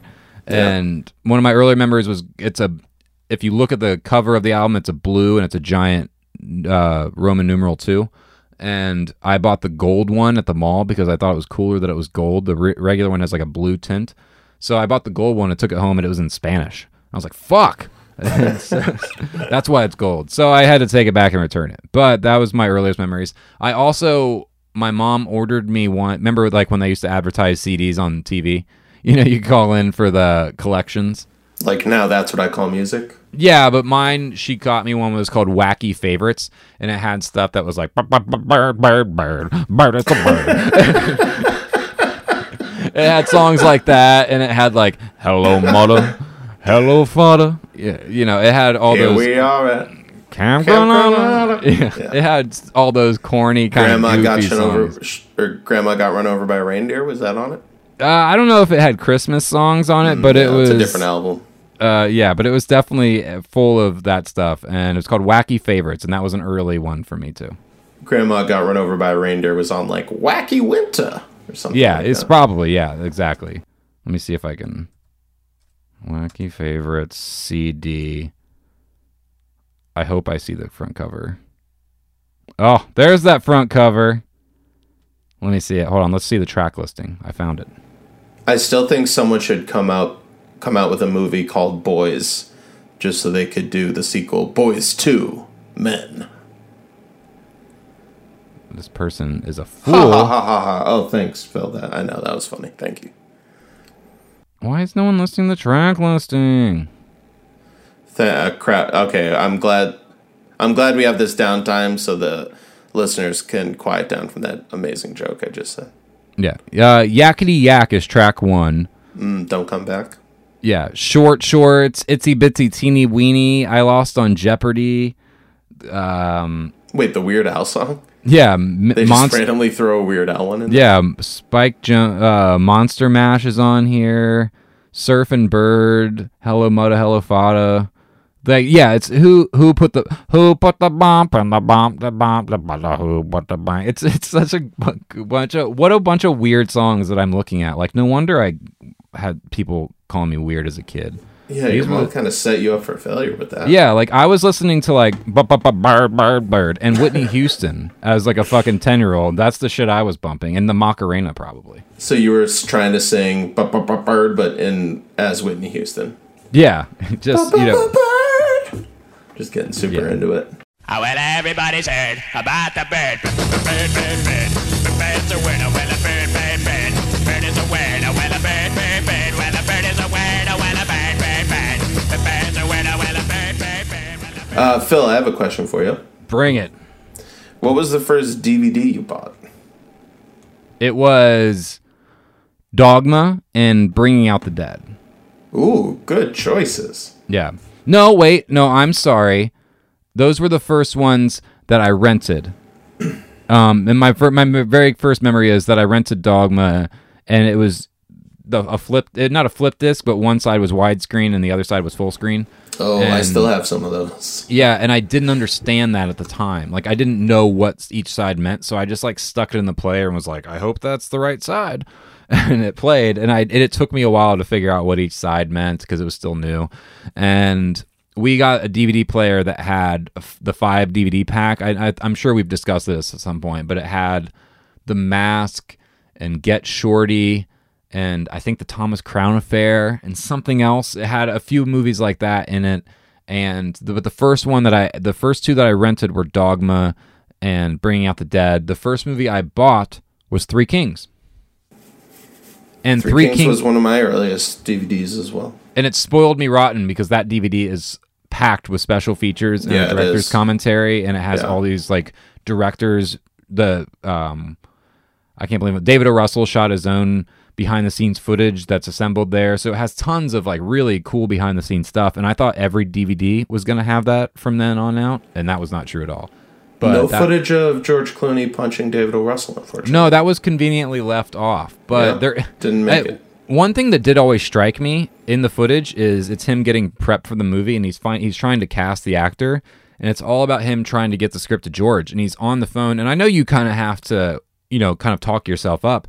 But he's getting so mad because somebody turned the script down, and he's like, "I'm not changing the fucking script. This is a smart script. It's political. It's funny. It's." And he was just like going on about how great the script was, and it always struck me at a young age that like, wow, he's really confident in this script that he wrote. And I mean, like, obviously you have to have some of that in you, but obviously stories would come out later about David O. Russell's ego too. So it Yeah, goes, but cu- to be fair, he ways. wasn't wrong. That's his best script ever. Uh, Yeah, that is he. I, I'm still definitely early David O. Russell. I I don't know that I care about Academy Award favorite of David O. Russell. Like post post I heart. I like I heart Huckabees and before David O. Russell. Yeah, with his peak, in my opinion, being Three Kings. Exactly. Yeah, I, I agree. Yeah. It's Mill. Please help us now. Don't leave. Let's just stick to the plan. The plan is for the gold, right? We can help these people first, and then we'll be on our way. You go now, please. I don't think so. Something happening here. Yeah, yeah. What it is. Warner Brothers presents George Clooney, Tell me what we did here.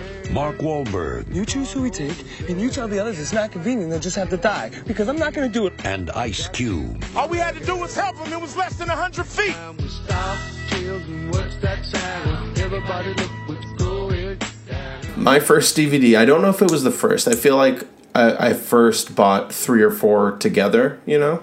Yeah. Like it was a big to do because, you know, I was already a huge movie buff. And when I got my DVD player, I remember my mom taking me to Best Buy and just let me pick out, you know, three or so. But I know one of them was Wild Things. Oh yeah. And thank God my mom didn't monitor what I was watching. Like she would take us to R-rated movies. She would let us rent horror movies at Blockbuster when I was 10 years old. And yeah, just grab three movies. One of them was Wild Things, and my mom was like, "All right," and just bought them. One time I went to a birthday party in seventh grade, and my friend's mom said, I will rent whatever you guys ask me to rent. And Just We- like me. Literally, like, and we like almost like giving us a signal, like whatever you guys want, just say now's your chance. And You can circle jerk. I don't mind. I like not the. li- judge. I swear to God, the list we gave her was the people versus Larry Flynt, species, striptease. It was like the the, he- wild horniest things. It was the movies ever. horniest eighth grade list of movies you could ever imagine that we sent her to amazing. get for us. Um, I rewatched Species earlier this year because Scream Factory came out with a deluxe Blu-ray, and I bought it. I swear to God, she brought home Species two, not Species one. Oh, it's a disappointment. No, it wasn't for us. There's a lot of Natasha Henstridge in Species too. She is gorgeous in those movies, and I gotta say, the first Species is still a pretty good movie. It moves fast. It's fun. It has good effects. It's a good uh, little '90s sci-fi horror. Better than fucking Splice. Yes. Splice is a movie on a much smaller scale that a lot of people like that I do not enjoy. Yeah, I, I thought it was fine. I don't. I don't. I don't care about Splice. Do not enjoy it. Uh, what's next, Phil? You are the best Bond, but number four, who is the best Bond? It's got to be Sean Connery. Does it have to be, or is it Dan? Is it Daniel Craig? Uh, Daniel Craig's too ugly to be the best. Is it not? Uh, well, Pierce Brosnan's a great Bond. Just didn't have the best movies. Yeah, it's got to be. I mean, Connery is what all Bonds will be defined as, and they I got think- it right the first time with Connery. I mean, not that others haven't been good. I like all the Bonds to varying degrees. I'm a huge James Bond fan. I would say my favorite Bond movie stars Daniel Craig. Exactly. This is my point. Is I think multiple of your favorites will have Daniel Craig, but Multiple you'll of my favorites have Connery though. sure. I'm just asking. I'm just Yeah. playing. I'm just I think it's gotta advocate. it's it's still gotta be Connery until someone is so iconic and just just universally nails every aspect of the character. Not even necessarily the movie movies because if you make four Bond movies, one of them's probably gonna stink or not be that great. You know that's just inevitable with the turnover in that franchise. But until someone is just so iconic in that role, I think Well, I would- my, my answer will be Connery. I would argue that there's no one who's going to be more iconic than Connery since he basically created the role and originated all those things that you're talking about perfecting. So I, but I also would say like someone like Craig might not be as pretty or necessarily as suave as a Connery, but Connery maybe lacks in the action department where someone like Craig brings brutality and an actual killer physique to his to the Uh, to the role that someone like Connery can't bring. So it does he is bringing new dimensions that I think redefine the character for ongoing whoever is going to be cast I think is going to be from this point more in the shadow of Craig than in the shadow of Connery. At least for modern True, audiences. but right, but the '60s Bond movies were never trying to be brutal. Right. Yeah. I mean, there are each Bond movie. The, the cool thing about Bond as a series is that it's a reflection of the time that they were made as much as anything else. So you can look at 80s Bonds and it's kind of telling you something about 80s filmmaking.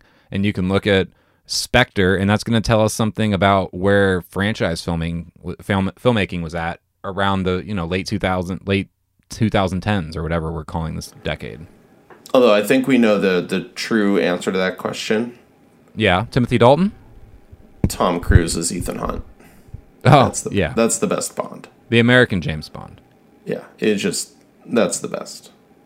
Who's who do you want to be the next Bond? Do you want Henry Cavill? Do you want Idris Elba? Dude, I gotta say, we're gonna do an, an a Mission Impossible episode soon, so we won't get into it. But Henry Cavill is not a good actor. no, I was about to. Say, I thought you were about to just shower praise, and I was like, hey, I I, I don't mind Henry Cavill, but I thought I thought you were about to like shower praise on. him. I, I, like, mi- he's- he's- I mind him. I, I was gonna say he's he's he's not that. He's not a very good actor. He's not good. Um, Tom Cruise is great. Tom Cruise should be the next Bond. I've Yeah. always been down with the idea of Idris Elba as Bond. I think he would make a fantastic James Bond. He's but isn't he getting? He's even he's getting, he's a little getting too old. Yeah, he's getting too old now, unfortunately. I don't know. I've never been good about this hypothetical casting stuff. It's just What about what if they? You think Tom Hardy? You think you want that? I don't want that. Tom Hardy did just cross my mind, but I think that's too similar to Daniel Craig. You know, that's the bruiser James Bond. I think they need to try a slightly different route, at least with the character. I, I wouldn't mind them going back to a little more of a charming James Bond, you know? I know this might sound what I would like is almost for them to figure out Bruce Wayne. Like I would love for whoever they cast as the next Batman to be a really good Bruce Wayne too, and for the next Batman film to at least not to like not have Batman scenes, but to at least make the Bruce Wayne stuff him him to be an active person like helping solve the Batman cases like but in a different way as Bruce Wayne, you know, and make that stuff engaging too and have somebody who's good at playing the suave part of being a billionaire like Bruce Wayne but then be able to switch to the brutality because I feel Yeah. like you get one or the other. You get your I don't you get your someone who's a Michael Keaton who's playing it like a really great Batman but who's playing Bruce Wayne like a barely functioning human being, you know. So You know, like, you know who they should cast? who? Tom Cruise. well, Tom Cruise himself seems to be like a barely functioning human being at this point. He's like a cyborg. But It's true. You know what I wouldn't mind to see? And this is going to piss off the men's rights activists. what? What about a female James Bond? I don't. I'm not against it. Like it doesn't offend me. Like the way like you know like the, a female Ghostbusters doesn't offend me. If they did it and they called her Jamie Bond or whatever, it's like sure, that's whatever. But I don't know. Like if they want to do that, that's fine. Why not? fine. Can you see like Claire Foy? I, I have not Jeanette- watched. I have not Jeanette watched The Crown, so I, I'm not very familiar with Claire Foy at this point. But I just think it's a different thing. Like I don't. I, I'd be fine with that, but I wouldn't want them to only do that. I'd still like to have. If it didn't Alicia work, I- Vikander as Gigi Bond. Sure, I don't know. I guess it's just for me it's a different thing. And it's like if you don't want to like create an awesome create your own awesome female character. I I, I don't want to see a bond. I don't know that I I feel like you're asking for not failure, but if you're casting anyone let's I don't know who, Charlize Theron, whoever you get to be in your female driven action bond, I think if you have them turning and pointing the gun and saying shaken not stirred, it's I I feel like you're going to get a, depending on who you get to make it. That's always going to be the most important thing cuz if you get Gary Ross, you're going to get I don't care what you're trying to say here.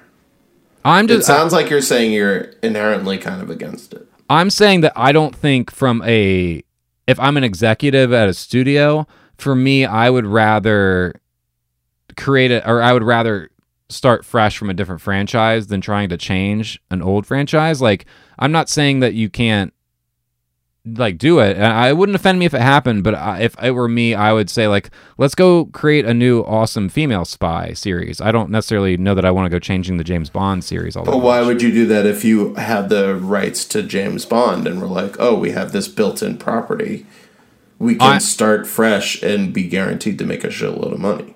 I'm saying I don't think you're guaranteed to make a shitload of money. I think you run into like an Ocean's 8 situation or a Ghostbusters situation where there will definitely be a curious audience, but I think you're changing the brand to a point where it confuses mass audiences and they don't know what to make of it. And it's not that it's bad or good. I'm not. I'm not saying it would be a bad movie at all or it, anything. I'm just saying I Confusing mass audiences, like they'd go to the theater and be like, what is, where's James Bond's penis? Well, they would be like, it's like the Ocean's Eight thing. It's like, oh, she's Danny Ocean's sister. Oh, okay. And I mean, I know that doesn't matter. And like, the whole point would be like, these are silly blockbuster movies. It doesn't matter. It's not supposed to be Hemingway. But But there's also no continuity in the Bond movies where they have to say like, "Oh, Daniel Craig is Pierce Brosnan's nephew. He's just also James Bond." So why couldn't she just also be? I'm not saying you James can't do it. I'm saying it can happen. I'm saying Plus, I I, just I don't. think they, I think they way overestimated the appeal of another Ocean's movie. And Ocean's Eight did well, didn't it? Open to like fifty million. I mean, I, I think it did all right. I, it wasn't like a huge hit. I think it did all right. But I, any of these, like, I guess I, I feel like the go the reason the Ghostbusters movie was a failure was because that movie's not good, and the reason you know, like the It also thing. had like- an insane amount of misogynistic backlash. Like but wouldn't but wouldn't you have the same thing happen with James Bond? That's all I'm saying. Not that it's a Yeah, yeah. No, you would offend men's rights activists. Exactly, I uh, and, and the well, and men are your primary audience for a James Bond movie. So that's what I'm saying. I'm saying like I feel like you, I would rather win a whole new audience of women to bring them in on some franchise and win over men than try and convince some ma- some macho driven group that's been around since the 60s that they need to change their concept of who this character is. Like if they if they want to do this fine. If they want to cast a black Spider-Man, go for it. Like I don't care. They can do any of this. Like I really don't care. But I I think I think uh, you can. I think casting a black Spider-Man is different than casting a, a Spider Girl. Like you know, or I don't know. Like I, I just feel like I would love for these movies to be hits, but like I, I feel like there's a lot of like stuff getting in the way with these like with mostly men. Mostly men are the problem here in terms of like, oh, I don't want to go see that. But I still I hope with like the Wonder Womans and everything else breaking out that people will kind of get over that. But because I hope that there's a cool Supergirl movie someday or a cool um No Squirrel cares Girl movie. So something like. Ocean's Eight had a budget of seventy million, and it made two eighty worldwide. Yeah, That's that's, good. hit. That's good. Yeah. So I don't see why. I don't know. That's my choice. Alicia Vikander is the best Bond. Okay, but yeah, sure. I mean, uh, What do you say? Who who should be the next Bond? No, who's your favorite Bond? Oh, my favorite Bond. Um, I want to say that I, I Pierce Brosnan is probably my favorite actually. Like uh, who I actually think does balance everything pretty well. I just wish he would have gotten Separate from the movies. movies. Separate Yeah. from the movies, I feel like he might be. I think the embodiment of what the perfect characterization is in terms of balancing the suave, fun, winking charm of the character, and also like he's not like Roger. Like Roger Moore looks really silly in the action scenes because he's like, especially when he's running because he's so tall and has those long spider legs. So he, you can never really take him that seriously in some of the. And he played scenes. James Bond until he was like seventy-five years old. Yeah, yeah. So some of that doesn't uh, gel very well. So I really and I plus Goldeneye came out when I was at a formative age. That was the big Bond movie of our childhood and the big game of our childhood. So I, I think that's what first introduced me to Bond. I know that Sean Connery is the star of most of my favorite Bond movies, and I obviously understand that he defined the character. But I guess you know, just to be a contrarian, I'm going to say Pierce Brosnan. Okay, I have a question for you. Sure. What's a horror movie that you love that would surprise me? the the ritual. Um, what's a horror movie that I love that you that would surprise you? Yeah, like oh, I wouldn't expect Phil to like that movie. I mean, I Like- suppose my my warmth for the Halloween series as a whole. I guess you might because it's not a very good series, but yeah, that would surprise me. Pleasantly I- surprise me. uh, like because uh, not uh, I- I've told you many times before if there's any franchise that I could do I would remake Friday the 13th because I feel like I have a I, I have a fun take that I would actually like enjoy doing with Friday the 13th and because I feel like that's a Right. series that hasn't reached its potential I, I don't know all of these series I feel like it's a weird thing I, I wouldn't I, I enjoy all of the major ones and to some degree like the Friday the 13th the Nightmare on Elm Streets and I look at the remakes and I just get so frustrated because I kind of feel like, guys, this is an easy thing. It shouldn't be that hard to get this right. And I know that sounds like arrogant, but I feel like you're just like people are looking at w- what I think are obviously the coolest elements of these movies and just completely abandoning those, you know, and I don't know. I don't think Nightmare on Elm Street would necessarily be super easy to do right. Um, but Friday the 13th is definitely, not only is it ripe for another entry or remake, whatever you want to do with it, but there's no real sacred ground there that you'd be treading on. Like, you Yeah. can just, like, yeah, it's fucking Friday the 13th. Do whatever the hell you want with it, you know? yeah. So I, As I opposed to Halloween and Elm Street, which have two bona fide classics at the front. Exactly. And That's cool. I didn't. I didn't know you were genuinely a fan of all the like those franchises. You know, I knew you liked Elm Street. I knew you liked Halloween. I, I didn't know you would consider yourself a fan of Halloween Four. Certainly, yeah, certainly of any of the major movie bad guys, the series that I'm going to be the quickest to want to sit down and go through them all again would be Halloween. Cool. Yeah, that's a good answer. All right, surprised. my question is horror related as well. I want I want you to rank these authors slash write well writers slash authors whatever you want to call them. They're all they're all writers. Rank them: King, Barker, Lovecraft, Sterling, Gaiman, and Poe. Well, I assume you mean Serling. Yeah, yeah. Sorry, sorry, not Sterling. Yeah, that's my Um, that's my autocorrect from typing Roger Sterling so many times. Mad Men. So it's King, Serling, Lovecraft, Barker, Poe, and Neil Gaiman, right? Correct. Okay. Um, Um, number six. You know, I got to do me in reverse order, baby. Do it. Number six, I'm going to go Barker, even though, first off, those are six great writers, in my opinion. So this isn't shade on anybody. Barker, I would put six just because he has probably the mix of the least amount of output. Um, and his strength is really in short stories, even though he's attempted a lot of novels. Okay. Number five, I would go with Poe. Okay. Um, I mean, he's hugely influential. He's got a lot of great stories. He's not necessarily the most fun to read, in my opinion. I agree. I can see that. I have a big book that I treasure. That's the complete Poe, but I it's Yeah. nice to have on the shelf. But I don't exactly pull it down all the time. You know. Number four, uh, for similar reasons, but I think he's uh, more of an entertaining writer overall, would be Lovecraft. Um, he would maybe be higher, but he was also like a racist prick, so whatever.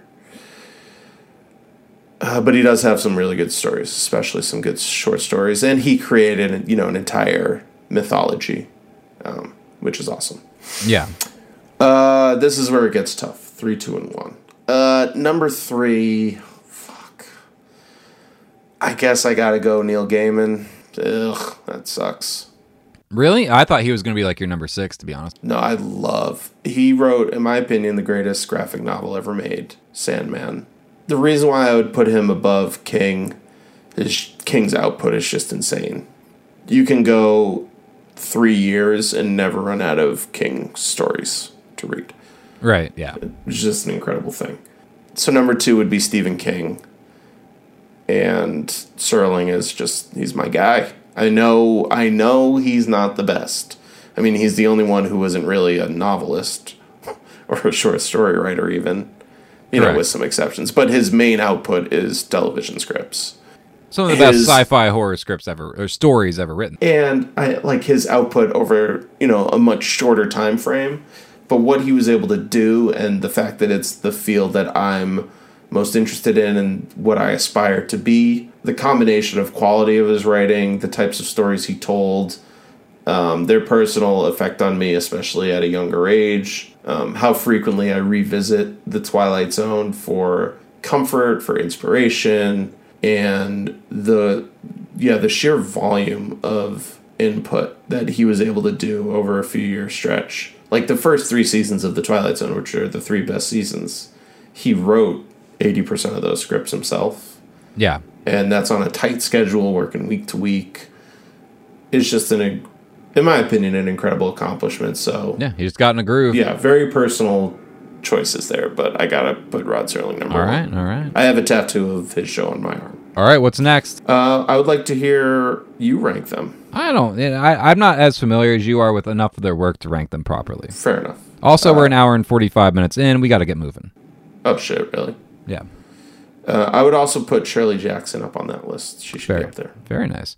My, I was Um, originally I was originally going to ask you like Hemingway, Faulkner, like those authors and stuff, and I was like, that's boring. He doesn't give a fuck. I'd rather ask him something he cares about. I mean, I love me Hemingway and Faulkner, but Sure, yeah, sure, sure, I'd but- much rather talk about Richard Matheson and shit. Yeah. Um, I don't really have any more. all right, I've got all right. I've got one for you. I've got I've got a few more questions. I'll throw them out there. We might not get to 20 questions, but yeah, whatever. Who cares? We- Yeah. We, we we answered more than 20 questions throughout this whole thing.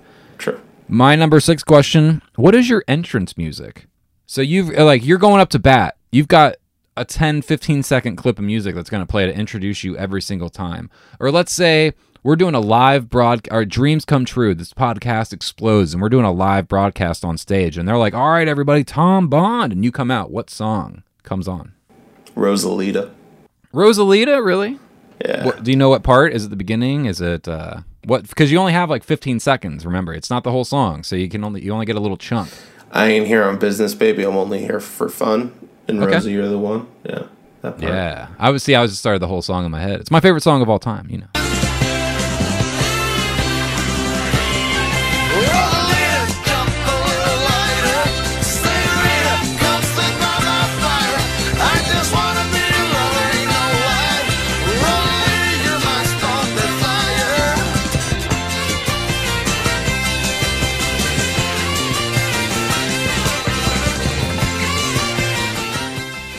What's yours? What's yours? What's yours? Trick Daddy.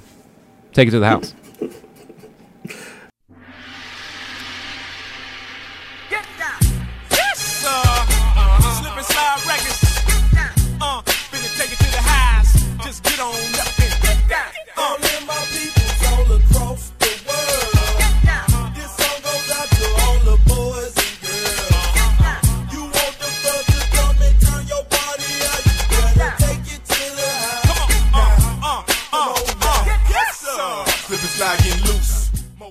Uh, mine is uh, "Baby, I'm a Thug."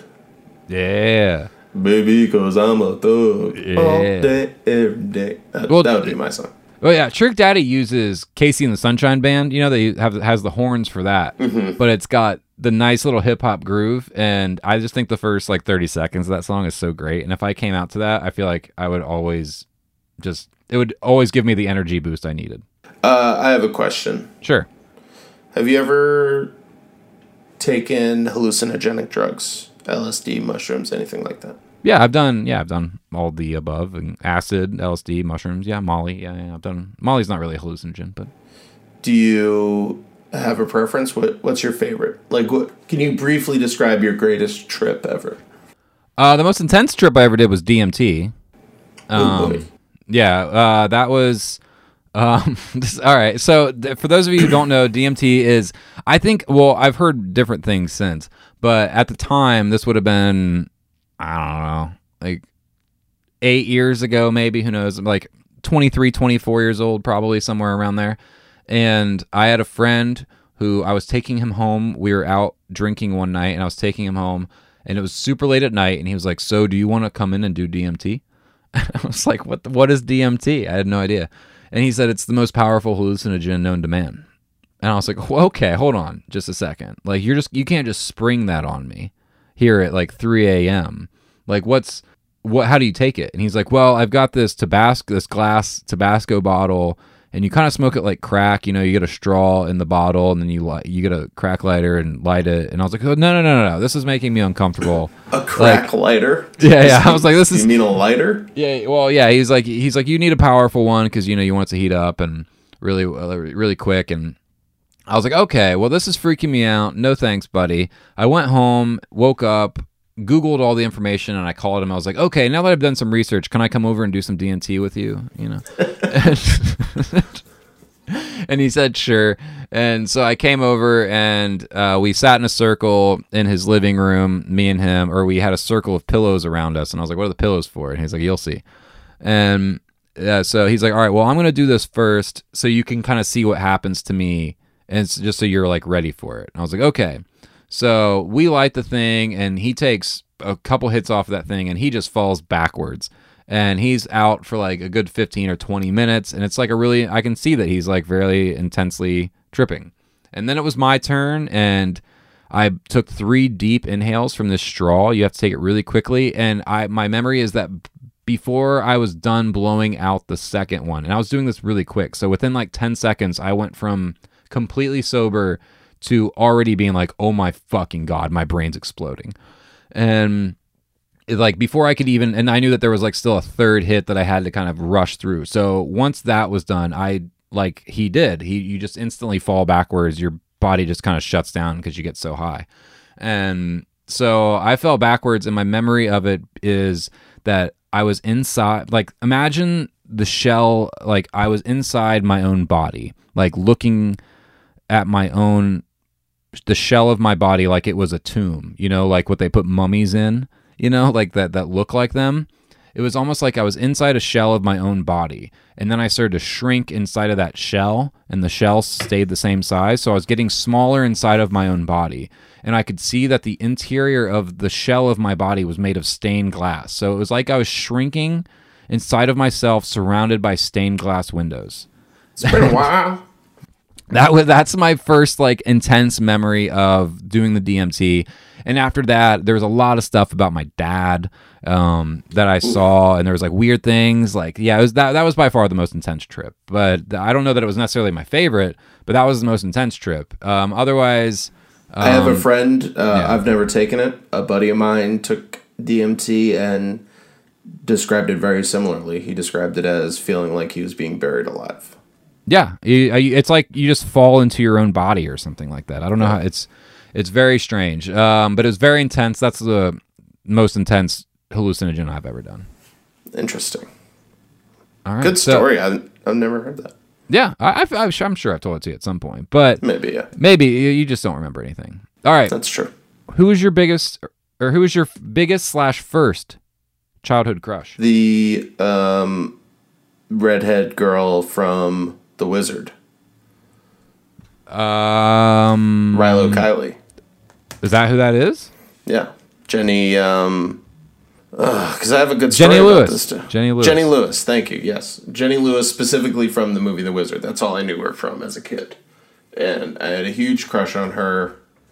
And then I mentioned before that I worked in New York for Albert Maysles, and one day Jenny Lewis walks in the door. Wow. And I'm like, holy shit. And she goes to meet with Al. I think they're, you know, they're making plans to maybe work on a music project. And she's just over at his desk talking to him. I'm like, holy shit, that's my childhood crush. Yeah. And sh- she walks out towards the front door and she stops at my desk and says, Hey, um, Tom, is there a good place to eat around here? I want to get this specific type of food. It's like, oh, let me, um, I, I'm sure I can find something for you. So I start looking it up on my computer and we just start chatting. And she stands at my desk for nearly 30 minutes. We just kind of are shooting the shit. I'm like flirting, but good natured, you know, innocently flirting Yeah. being being charming and all that stuff, making her laugh and everything. And it's I'm just so happy. I'm over the moon. And she finally she's like, oh, okay, I gotta go. I'm gonna be late for this thing, but good talking to you. I'll see you later. Bye.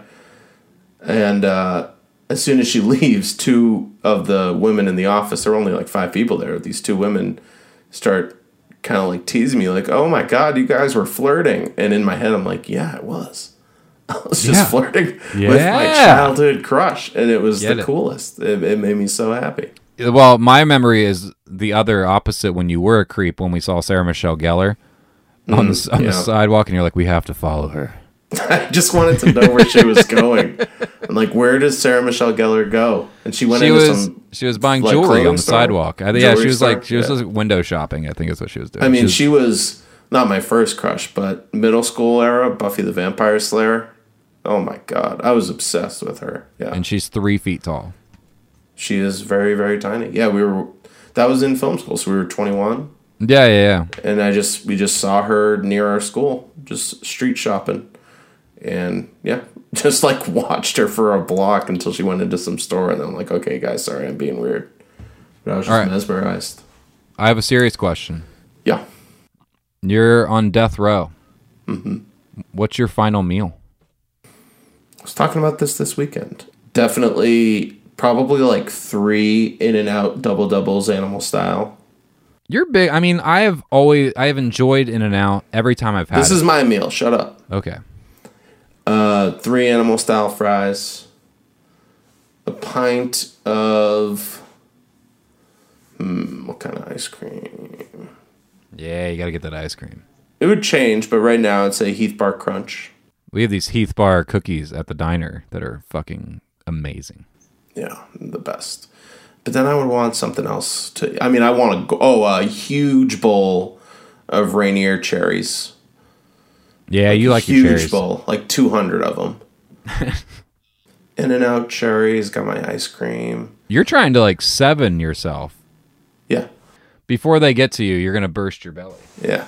Slice of banana cream pie with a glass of milk. Oh, that's dude. This is yeah. This is I'm gonna say this is thick. I mean, I want to get into a food coma to the point where I'm like, well, I want to get to a point where I'm like, yeah, just kill me.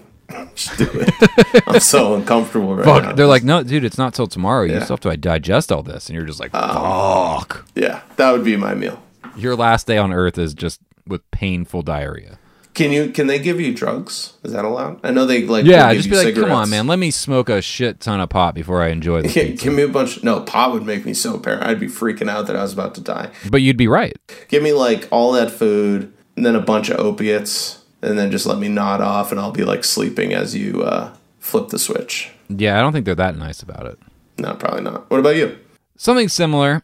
I love. I mean, I steak is what I sometimes think of as my favorite food. Like that's like what I think of as like my if a nice if I have a nice steak, I'm really happy. But it would probably be some like it sounds it sounds like the Ron Swanson meal of like a steak and a bourbon. But like yeah, I would like a steak and a bourbon and uh some ice cream. I love ice cream. Some peanut butter, like chocolate brownie fudge thing covered in probably some candy. I'd some some pizza on the side because why not? And yeah, I'd have like I'd want every kind of potato. I'd want a baked potato, mashed potato, French fries, potato chips. You're a meat and potatoes guy. yeah, yeah, yeah. I am. You know, Midwest, and the yeah, that's what I'm thinking. I'm thinking, yeah, I'd get really drunk, full of meat and dairy, and that Sh- Shell's gonna massive diarrhea. yeah, yeah, and Shell Shell's listening to this at some point in the near future, just vomiting. So, Hi, Shell. Hi. um, yeah, that's my yeah, some somewhere along those lines is my meal. Imagine Steak- a meal where you have a side of pizza. Yeah, that's my side. That's a side dish. I would want to. I, I would maybe do something really difficult. You know, just to be a dick. Like I want a hundred different people in the cafeteria to make fresh cookies, but I don't want the cookies. I just want the spoons with the leftover raw cookie dough. Mm. So I want you to collect like a hundred of those big, you know, rubber spatula spoons, and just put them on a plate for me to lick off. so it's like very complicated for them to do, and it takes me a lot of time to eat. Yeah. Yeah. I would like I would request like chocolate chip cookies or some kind of cookies that are I would say I I want the cookies 12 minutes after they've been out or 8 minutes after they've been taken out of the oven. Hmm. Yeah, that's the best time. Yeah, like not not like so hot, but they haven't cooled down yet either. It's still the chocolate's all still melty. Yeah, I, I, I get picky like that. And if they're assholes, you can just be like really passive aggressive and difficult. Like, well, you know, that's just how I like my cookies, and I'm never gonna have a cookie again. So, kind of want to have it like the best way possible. But if you guys don't think you can do it, that's I mean, you know, I'm just right. some fucking guy on death row. All right, I'm going to ask you one more question because we're heading into the two hour mark already. We gotta we Yeah, head out, we gotta head out of here. It's we're going on. All right, what job would you take that is not film related? What would you, what if you nothing works out in this field? You can't do it. You're you're sick of it. You you hate movies. You're done with this industry. They burned you too many times. Where do you go? What do I do for a living, or where do I live? Yeah, like well, yeah. What do you what do you do for a living? Like where do you just like? And I don't and, and don't be like I would teach film. It can't be anything film related. Get it. You're going away from the arts. I would probably work in mental health in some capacity. You were gonna try and be a psychologist there for a little while. Yeah. I mean, I don't know how much I tried, but I took some classes. Yeah, you took some class. I remember you taking some classes for a little while. Yeah. I was like, oh, that's an interesting choice. I didn't see that one coming. But then Yeah. you uh, got some film work, I think, and that kind of like rejuvenated your spirits. That is correct. Um, yeah, I, I'm in. I like psychology a lot. I like abnormal psychology. I like uh, learning about mental health issues, probably because I have some of my own with depression and anxiety and stuff like that. So I'm very fascinated by how the brain works and how it can kind of turn on you. And I would probably do something like that, maybe as a psychologist, or maybe work with at risk kids, people coming out of prison, or I don't know, so, something like that. Some type of abnormal psychology, mental health cool. area. Yeah. And I would probably, I would definitely leave LA because it's too hot. And depending on the type of job I got, I would maybe consider moving to a uh, like a small mountainy type of town, one that has a, a winter and you know is kind of quiet and peaceful, somewhere I could live in the woods or in the mountains. That'd be nice. Hmm. That is not where I will be, but I will Like come visit. maybe maybe go be a psychologist in Montana or something. Oh God, I'll vi- I'll I'll visit you sparingly. Oh, you would love it. Yeah, probably. But to visit, not not, not to live. Um, you know, you know, I would probably do politics or journalism, something like that. Yeah, I was a journalism major when I first started college. Um, when I wasn't sure if, you know, I wanted to do film while I was in high school, and then at the last minute I kind of panicked and thought like, oh, that's not a real career. And I started as a journalist. So you want to be a film writer? no, I went to study journalism. I'm like, okay, this oh, is oh, you're. a- I thought you were saying journalism wasn't a real career. No, I, I always wanted. To I, I always wanted to write screenplays since I was twelve. Yeah. And then right before I graduated high school, I realized like, oh no, that's not real. That's not something people can really do. So I went to school for journalism and uh, did not like it. Yeah. I agree. I I also like it's one of those things that maybe I enjoy from afar, but if I actually was doing it for a year, I'd be like, this is really not my thing. Yeah, just I don't know. Some of the some of the ethics of you know the guidelines about like how to work in the field, what to focus on, what's important. It started to feel a little callous. Uh, you know, that could have just been the school I was at. Maybe Yeah. it was the way certain professors taught it or phrased it. Um, obviously, there are a lot of noble journalists out there. I'm not trying to denigrate the whole profession, but it just wasn't for me. All right, all right. Well, I'm gonna call it a wrap on the episode for this week. We're hitting the two hour mark. Let's. uh You have any wrap? You have any recommendations, rants, wrap ups? What? Anything you got that you want to throw out there this week? Yeah, uh, Teen Titans Go to the movies. It was fun. Yeah, the trailer looks fun. I, I've not watched the show, but it does look like a. It looked like a fun trailer when I saw Nor it. have I, but it, it reminded me of something like Looney Tunes back in action. You know, Yeah. it's fun. It's self aware. You don't need to know everything about the the world beforehand. You know, it's a it is a kids movie, but it has some it it, it has some smart writing, good humor. It's a good time. I'm not telling my fellow thirty somethings to go to the theater alone to see it like I did because I'm fucking weird. But uh, when you get a chance, you know, you'll have a good time with it. Cool. I'm going to throw out a number of music recommendations because I haven't. I, I feel like I haven't thrown out any in a few weeks. So I thought I'd just throw out a number of tracks. I won't say too much about them. But one is Blood Orange, who I know you're familiar with. You saw him in concert, I think, not too uh, a year or two ago. Uh, He just released a song called "Charcoal Baby," which I think, which I've only heard a few times, but I very, very much like it so far, and I would definitely recommend it. It's got a nice groove.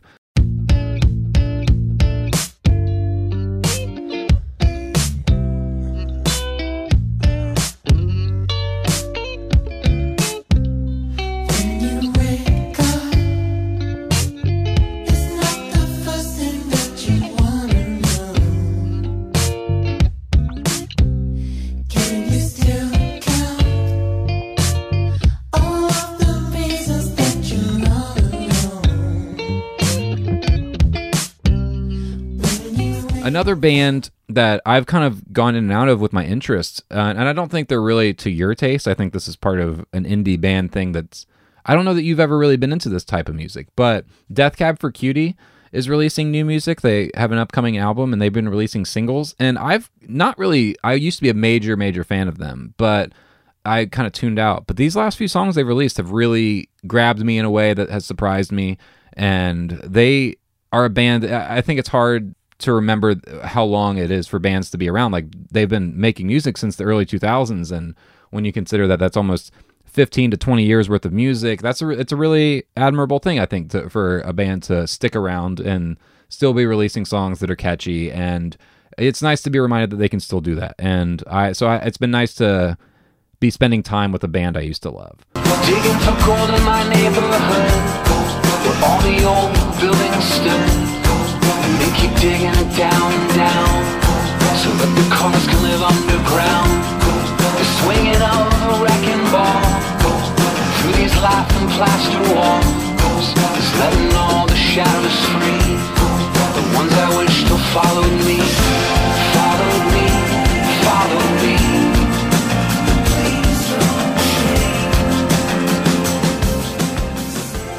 The other one I was going to throw out there is the 1975 Love It If We Made It. They're a 80s influenced band right now. I don't know that they were always that heavily 80s influenced, but the last two albums have been very, very synthy and 80s and hardcore leaning into that. But it's a very fun, energetic, kind of rock 80s synthy driven track. I, I recommend it. I like it.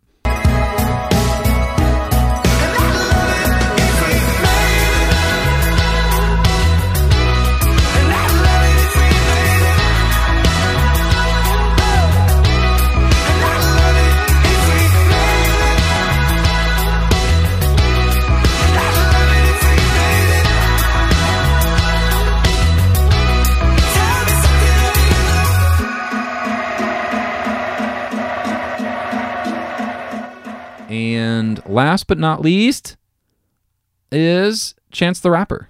I like his new. He he released four songs. I might need security is probably the one I like the most. Uh, there's a lot of fucks on it, so be careful if you're listening to it around kids. The whole beat is, I think, driven around the word "fuck you," but it's a good song. Have you heard it? Have you listened to the I Chance have, songs? yeah. yeah, Yeah, I I've re- listened to them.